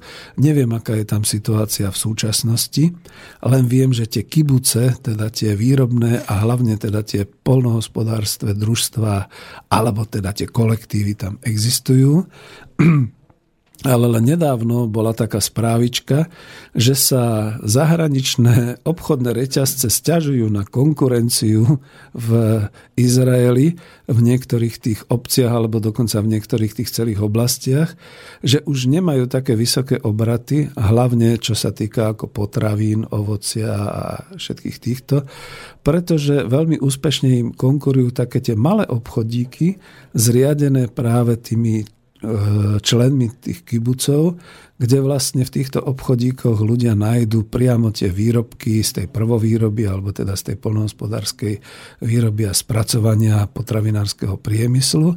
A ľudia radšej to je zaujímavé, to si neviem predstaviť u nás. Ľudia radšej zaplatia o niečo viac, prídu, povyprávajú sa, sú v tom obchodíku, čiže majú tam aj nejaký ten spoločenský život, nákupia si a už chodia do tých veľkých obchodných centier, len keď potrebujú nejaký iný tovar, nejaký priemyselný a podobne. No veď aj takto sa to dá robiť. My sme tu mali jednoty, máme tu jednoty, ale viete o nejakom obchodíku v nejakej dedine, ktorý by bol vlastnený, povedzme, keď už nič iné, aspoň rodinou, aspoň troma bratmi a šiestimi bratancami, ktorí by mali nejaké kolektívne vlastníctvo a predávali by tam, povedzme, výrobky miestneho družstva miestnej farby alebo farmy alebo podobne. No ja o tom neviem, tak nám dajte na vedomie. Ďalšie, čo sú? No a už není žiadny mail alebo niečo nie, podobné? Nie, zatiaľ nemáme, Dobre. ale ak, tak môžete napísať na studio zavinač slobodnyvysielac.sk. Možno sa nájde aj nejaký odvážlivec, ktorý priamo zatelefonuje. Uh, tak bolo by to dobré, len Peter z námestova, ja sa s vami rád stretnem v námestove. Jedine, ak by to bolo naozaj otázka k veci. My už si vytvárame taký vzťah s Petrom, takže radšej to vopred takto hovorím. Díky pekne. Uh, ďalšie. Uh, títo moji chlapci uh, objavujú cez tieto svoje prieskumy neuveriteľné prípady. Napríklad na tom blogspote ekonomická demokracia, našli povedzme v Grécku niekoľko príkladov. Vidíte, a kedysi som ešte do nového slova písal, že bolo by dobre, keď v tej gréckej kríze ten plán B, keby vedel Varoufakis postaviť na základe tých hospodárskych nejakých subjektov, ktoré by ho podporili, kde by mal vlastnú výrobu a tak ďalej. On vtedy nenašiel tú podporu, respektíve možno ju nehľadal, lebo to vtedy ešte nebolo, ale píše sa rok 2016 a je tu už nejaká taká e, správička aj v tom blogspote, že od 26. novembra 2015 prebieha boj zamestnancov fabriky Viome v meste Tesaloniky v Grécku proti hrozbe vydraženia ich nehnuteľného majetku prostredníctvom aukcie. Celý príbeh je tam definovaný. Ja len prezradím, že je to fabrika, kde teda zamestnanci pri krachu tejto fabriky prevzali vlastne vlastníctvo tejto fabriky a začínajú pracovať rozvíjajú si to ďalej. Potom sú tam ďalšie príklady atenský denník, lavicový denník grecké noviny Elefterotopia, aby som to dobre povedal, v tej chvíli, keď vlastne už padal, keď už bol teda viac menej skrachovaný, tak e, si ho prevzali vlastní redaktori, vlastní zamestnanci, rozvíjajú ho ďalej, a vzrastá im počet čitateľov, denník e, znova sa vydáva v tlačenej podobe, platia, získavajú predplatné, každým týždňom pribúdajú tisíce nových e, zákazníkov, a vznikli tieto noviny z popola rešpektovaných pôvodne lavicových novín, ktoré skrachovali na začiatku gréckej krízy. Čiže je veľa, veľa takýchto všelijakých príkladov, ktoré sú vo svete a O nich nevieme. Najviac ma prekvapilo Turecko. No, skôr ako tam k nemu pôjdeš, tak máme poslucháča na linke. Á, možno tak poslucháčku. Skrátka prvého odvážlivca. Dobrý večer. Dobrý. Dobrý večer, prajem. Tu je Ivan z Nemecka. Už som párkrát volal pri iných príležitostiach. Ďakujem, veľmi zaujímavá relácia. Díky. Chcel by som k tomu len jednu, jednu, jednu vec dodať, alebo respektíve pár otázok. Ten daný pán, nespomeniem si teraz na meno, nech mi prepáči, Uh, Volajte ma, Peter. Proste direktne, direktný predaj uh, proste svojich produktov. A to, že napríklad to polnohospodárstvo nefunguje tak, jak by malo. Ja žijem v Nemecku a prekvapujú sa nedaleko mesta, kde bývam, je jedna dedina, kde sú napríklad zeleninári, kde proste títo sedliaci pestujú zeleninu a direktne v dedine to aj predávajú. Táto zelenina, ktorá je úplne čerstvá, proste deň predtým bola na poli, v princípe aj nie je o nič drahšia, alebo oveľa drahšia ako tá, ktorá je, ktorú kúpim v supermarkete, pretože tam sú medzi tým nie sú proste tieto medzičlánky, ktoré si každá si prirazí, prirazí nejakú maržu. E, nie je to určitým spôsobom proste, keby títo ľudia, alebo propagácia proste pre ľudí na Žitnom ostrove napríklad, alebo v tejto oblasti, ktorí by skutočne mohli niečo takéhoto robiť a direktne tú svoju kvalitnú zeleninu predávať spotrebiteľovi a tak ďalej a tak ďalej. A mám jeden pozitívny príklad z, z nedaleko Brezda. Existuje taký salaš, už si nepamätám, jak to, jak to je. Bol som tam rok v lete. Jeden človek tam vytvoril salaš z proste vyrába tam sír, e, má tomu takú reštauráciu, zamestnáva dohromady asi 10 alebo 15 ľudí a všetko sa deje v tejto oblasti. Proste on ten velice kvalitný a veľmi dobrý sír, ktorého som si kúpil veľa, proste nemusí nikde inde predávať, pretože tí ľudia dojdú tam. A teraz samotnej problematike ešte. Ano. E, tá problematika, ktorú ja, to ja vidím osobne v podstate v tom, že táto industrializácia, respektíve produk, produkcia vo veľkej industrii pomaly, ale iste nemá vôbec žiadnych ľudí nepotrebuje. Bol som nedávno v Dánsku firmy Danfoss, e, vyrábajúca ventily, tak tam nájdete v celej hale proste nejakých 30 žien medzi 50 rokov, ktoré sú akurát na to, aby to balili. A troška prehnané, ale asi tak to vyzeralo. Áno, čo a... nedokáže automat.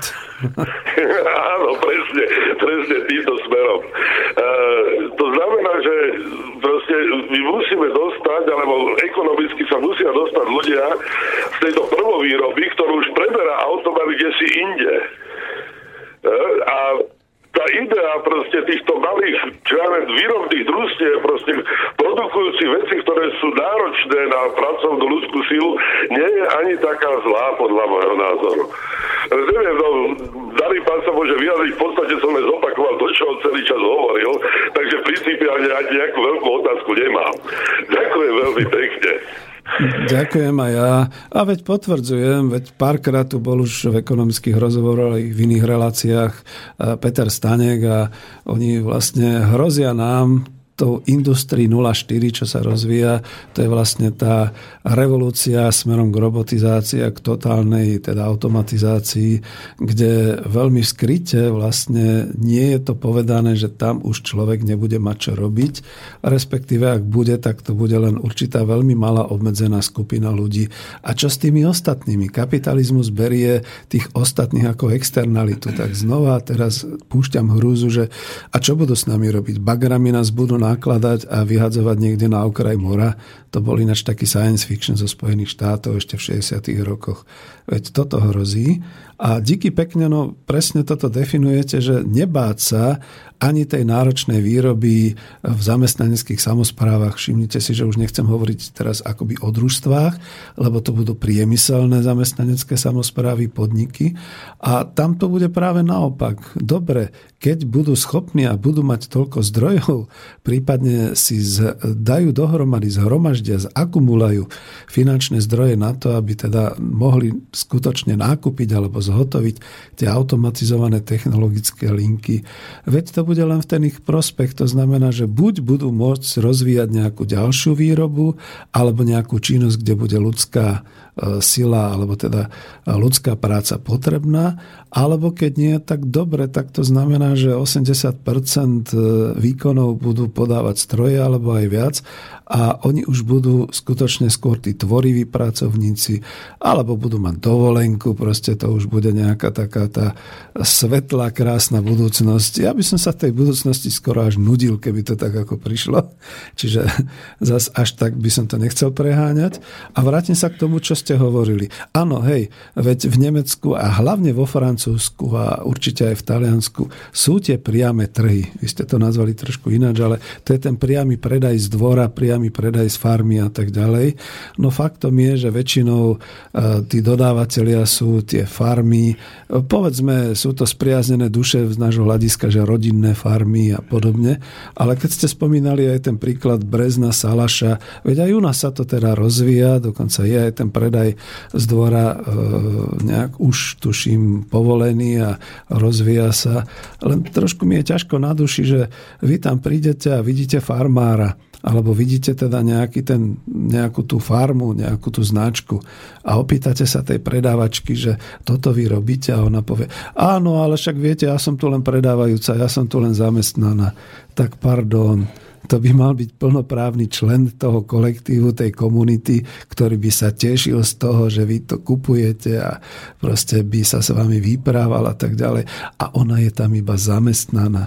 Ona už čaká od tej 15.30, aby ste vy mohli, aby, aby ste vy odišli, pretože jej pôjde autobus a už by to nestihla a nemá k tomu nejaký zase taký vzťah.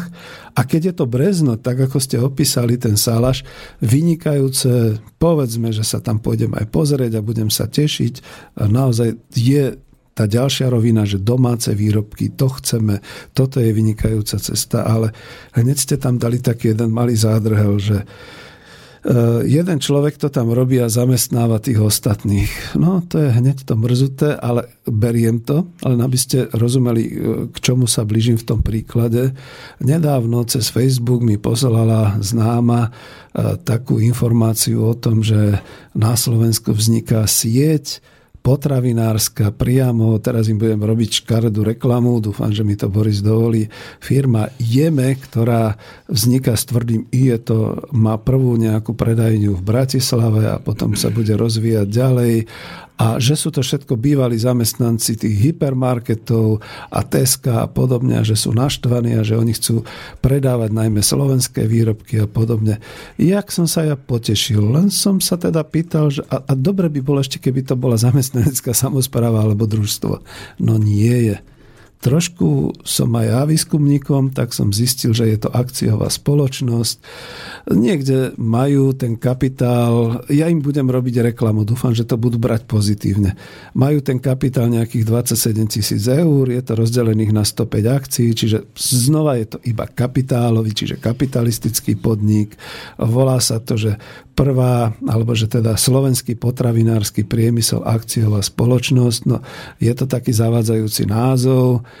a teraz keď si predstavíme, že dávajú to, že jeme a že oni už majú dosť tých cudzích potravín a tak ďalej. Je to perfektný marketing. Určite sa pôjdem pozrieť do ich predajne, určite si nákupím, ale mám dva, dve výhrady k tomu. Budú to potraviny, ktoré budú, ktoré budú aspoň na takej cenovej úrovni, aby si to mohol dovoliť povedzme aj nízkopríjmovejší občan, alebo to zase bude nejaký taký luxus, že kilo kozieho syra tam vyskočí na nejakých 100 eur, alebo možno ešte viac a podobne. Čiže to už vlastne nebude ani e, pre normálneho človeka. A budú to tí ľudia, to, to je tá moja druhá teda výhrada, budú to tí ľudia, tí zamestnanci, možno na začiatku budú veľmi pozitívni, ale budú pozitívni aj neskôr, keď zistia, že firma ako akciová spoločnosť si po tom prvom roku rozdelí pekné zisky, ale im zostanú akurát tie mzdy a nič iné. Budú ešte stále motivovaní a bude to v tomto správne. Ale to som nielen odpovedal, ale aj doplnil vašu otázku, že to je vlastne ten rozdiel. Samozrejme, vôbec budeme radi, keď na Slovensku bude slovenská výroba a, vlastne bude to zásobovanie cez slovenské obchody. Ale ja chcem ešte viac. Proste máme taký cieľ, aby to boli kolektívne vlastníctva, aby to bolo možno až celospoločenské vlastníctvo a aby to teda prinášalo nie len pre jednotlivca alebo pre tých akcionárov akciovej spoločnosti, ale aby to prinášalo všetkým teda ten kladný hospodársky výsledok a to rozdelenie. No a tu sa zastavím, lebo robil som propagáciu. Dúfam, že na budúce nám firma Jeme aspoň pošle nejaký košík dobrého zdravia sem do redakcie. A vrátim sa potom ešte k e, tomu, ale to už bude záver. Predpokladám teda, že už asi nie, teda nebude moc telefonátov, alebo už aj poprosím maximálne, lebo už máme posledný Už ani minút. veľmi nie je čas, no. no, no, no máme tak akurát že... na pesničku a rozlúčenie. No, pesničku ešte mám pár slov, lebo ešte som chcel to Turecko uviezť a potom, hej. No, lebo to ma prekvapilo, však to Turecko je teraz poťahované vo všelijakých rovinách a všelijakým spôsobom. A tiež je tu z toho blogspotu, nájdite si ten blogspot, e, po dvoch rokoch odporu vznikla slobodná zamestnanecká kooperatíva Kazova v Turecku, začala produkovať a stala sa príkladom pre novú generáciu pracovníkov. Čítajte to tam ďalej aby som to príliš nerozširoval. Ale úplne ma to šoklo. V Turecku, v tom, kde teda vieme, že vlastne je tam ten kapitalizmus už skutočne skoro až na tej globálnej úrovni a podobne. A toto sa tam deje. Vo Francúzsku takisto, to už tu teraz nenájdem. V Spojených štátoch, no nejak sa zamlčuje. Skutočne tam som niekde sa zastavil, že, to, že, že teda Detroit a to okolie ukazovali ešte ďalšie mesto, to bolo oceliarské mesto Gary, ktoré dneska vyzerá skutočne ako ruína a bolo to veľmi prosperujúce. Čiže tam znova takisto nejakí ľudia sa rozhodli, že budú spolupracovať. Jej, ešte je niečo? Nie, nie, nie. nie? Dobre. Už som len teda, vidíš, aj zrychlujem. Nie. Áno? No tak Nakoniec predsa len áno. Tak dobre, no proste aj v Spojených štátoch. No. Dobrý večer k tomu telefonátu. Pokiaľ viem, predávať produkty na salaši je zakázané. To už pomaly nemôže ani malý chovateľ, ktorý má peďoviec na záhrade. Ten, kto pestuje zeleninu len na záhrade a prebytok predá, ten nemusí platiť dania a všelijaké potvrdzovačky a povoľovačky od rôznych úradov a cenovo sa vyrovná hypermarketom, ale keď sa tým chce len uživiť, to už prídu problémy a polená pod nohy, napísala Mária. A možno sme iba nepresní, díky ináč za tú informáciu. Predpokladám, že saláž je hore a predajňa je dolu. Takže aby sme to takto upresnili. Myslím si, však to tam vyskúmam. Ale napríklad vidíte, ešte, a už, už sa teda nedostanem ďalej, ale už len teda dokončím, že je to samozrejme podnik, podnikateľský, kapitalistický, ako ho šeliak nazvať, je to naozaj tá brinziareň vo Zvolenskej Slatine, vod túto nedaleko. E, neviete si predstaviť, aký ten má ohlas, tento podnik, a ako sa brinza odtiaľ kupuje a distribuje, pretože je to na hlavnej ceste Bratislava Košice. Po celých Košiciach, po celej Bratislave a dokonca ešte aj v Čechách má to odozvu. A e, to je presne to, ako teraz už len o tých slovenských potravinách tamto narazím, že veď keď to má ohlas, a keď, e, či už to bude robiť nejaké družstvo, ako zamestnanecká samozpráva, kolektív, alebo to robí podnikateľ, ja nechápem, že v podstate toto ľudia nepovažujú za niečo vynikajúce. Kľudne poviem, že tá brinza z Volenska, zo Zvolenskej Slatiny je už tak renomovaná a tak rozšírená, že proste my nemôžeme ísť okolo Zvolenskej Slatiny, aby sme sa nezastavili tam v tej predajni a nenakúpili a povedzme aspoň za 100 eur e, to, to množstvo tej brinze a proste korbáčikov a všetkého. Čiže nebojte sa, ľudia, ísť do toho, pretože renomé vašich výrobkov sa rozšíri po celom Slovensku aj do zahraničia. Takže toho by som sa nebal. Tam je potom jedine potrebná tá trpezlivosť vydržať, predávať, e, byť v tomto motivovaný a keď sa hovorí tak akože podľa toho hesla, že keď to ľúbite niečo riešiť, proste jednoducho venovať sa tomu podnikaniu aj keď to bude to kolektívne vlastníctvo, alebo ešte, že tým skôr. Veľmi sa blížime do toho záveru.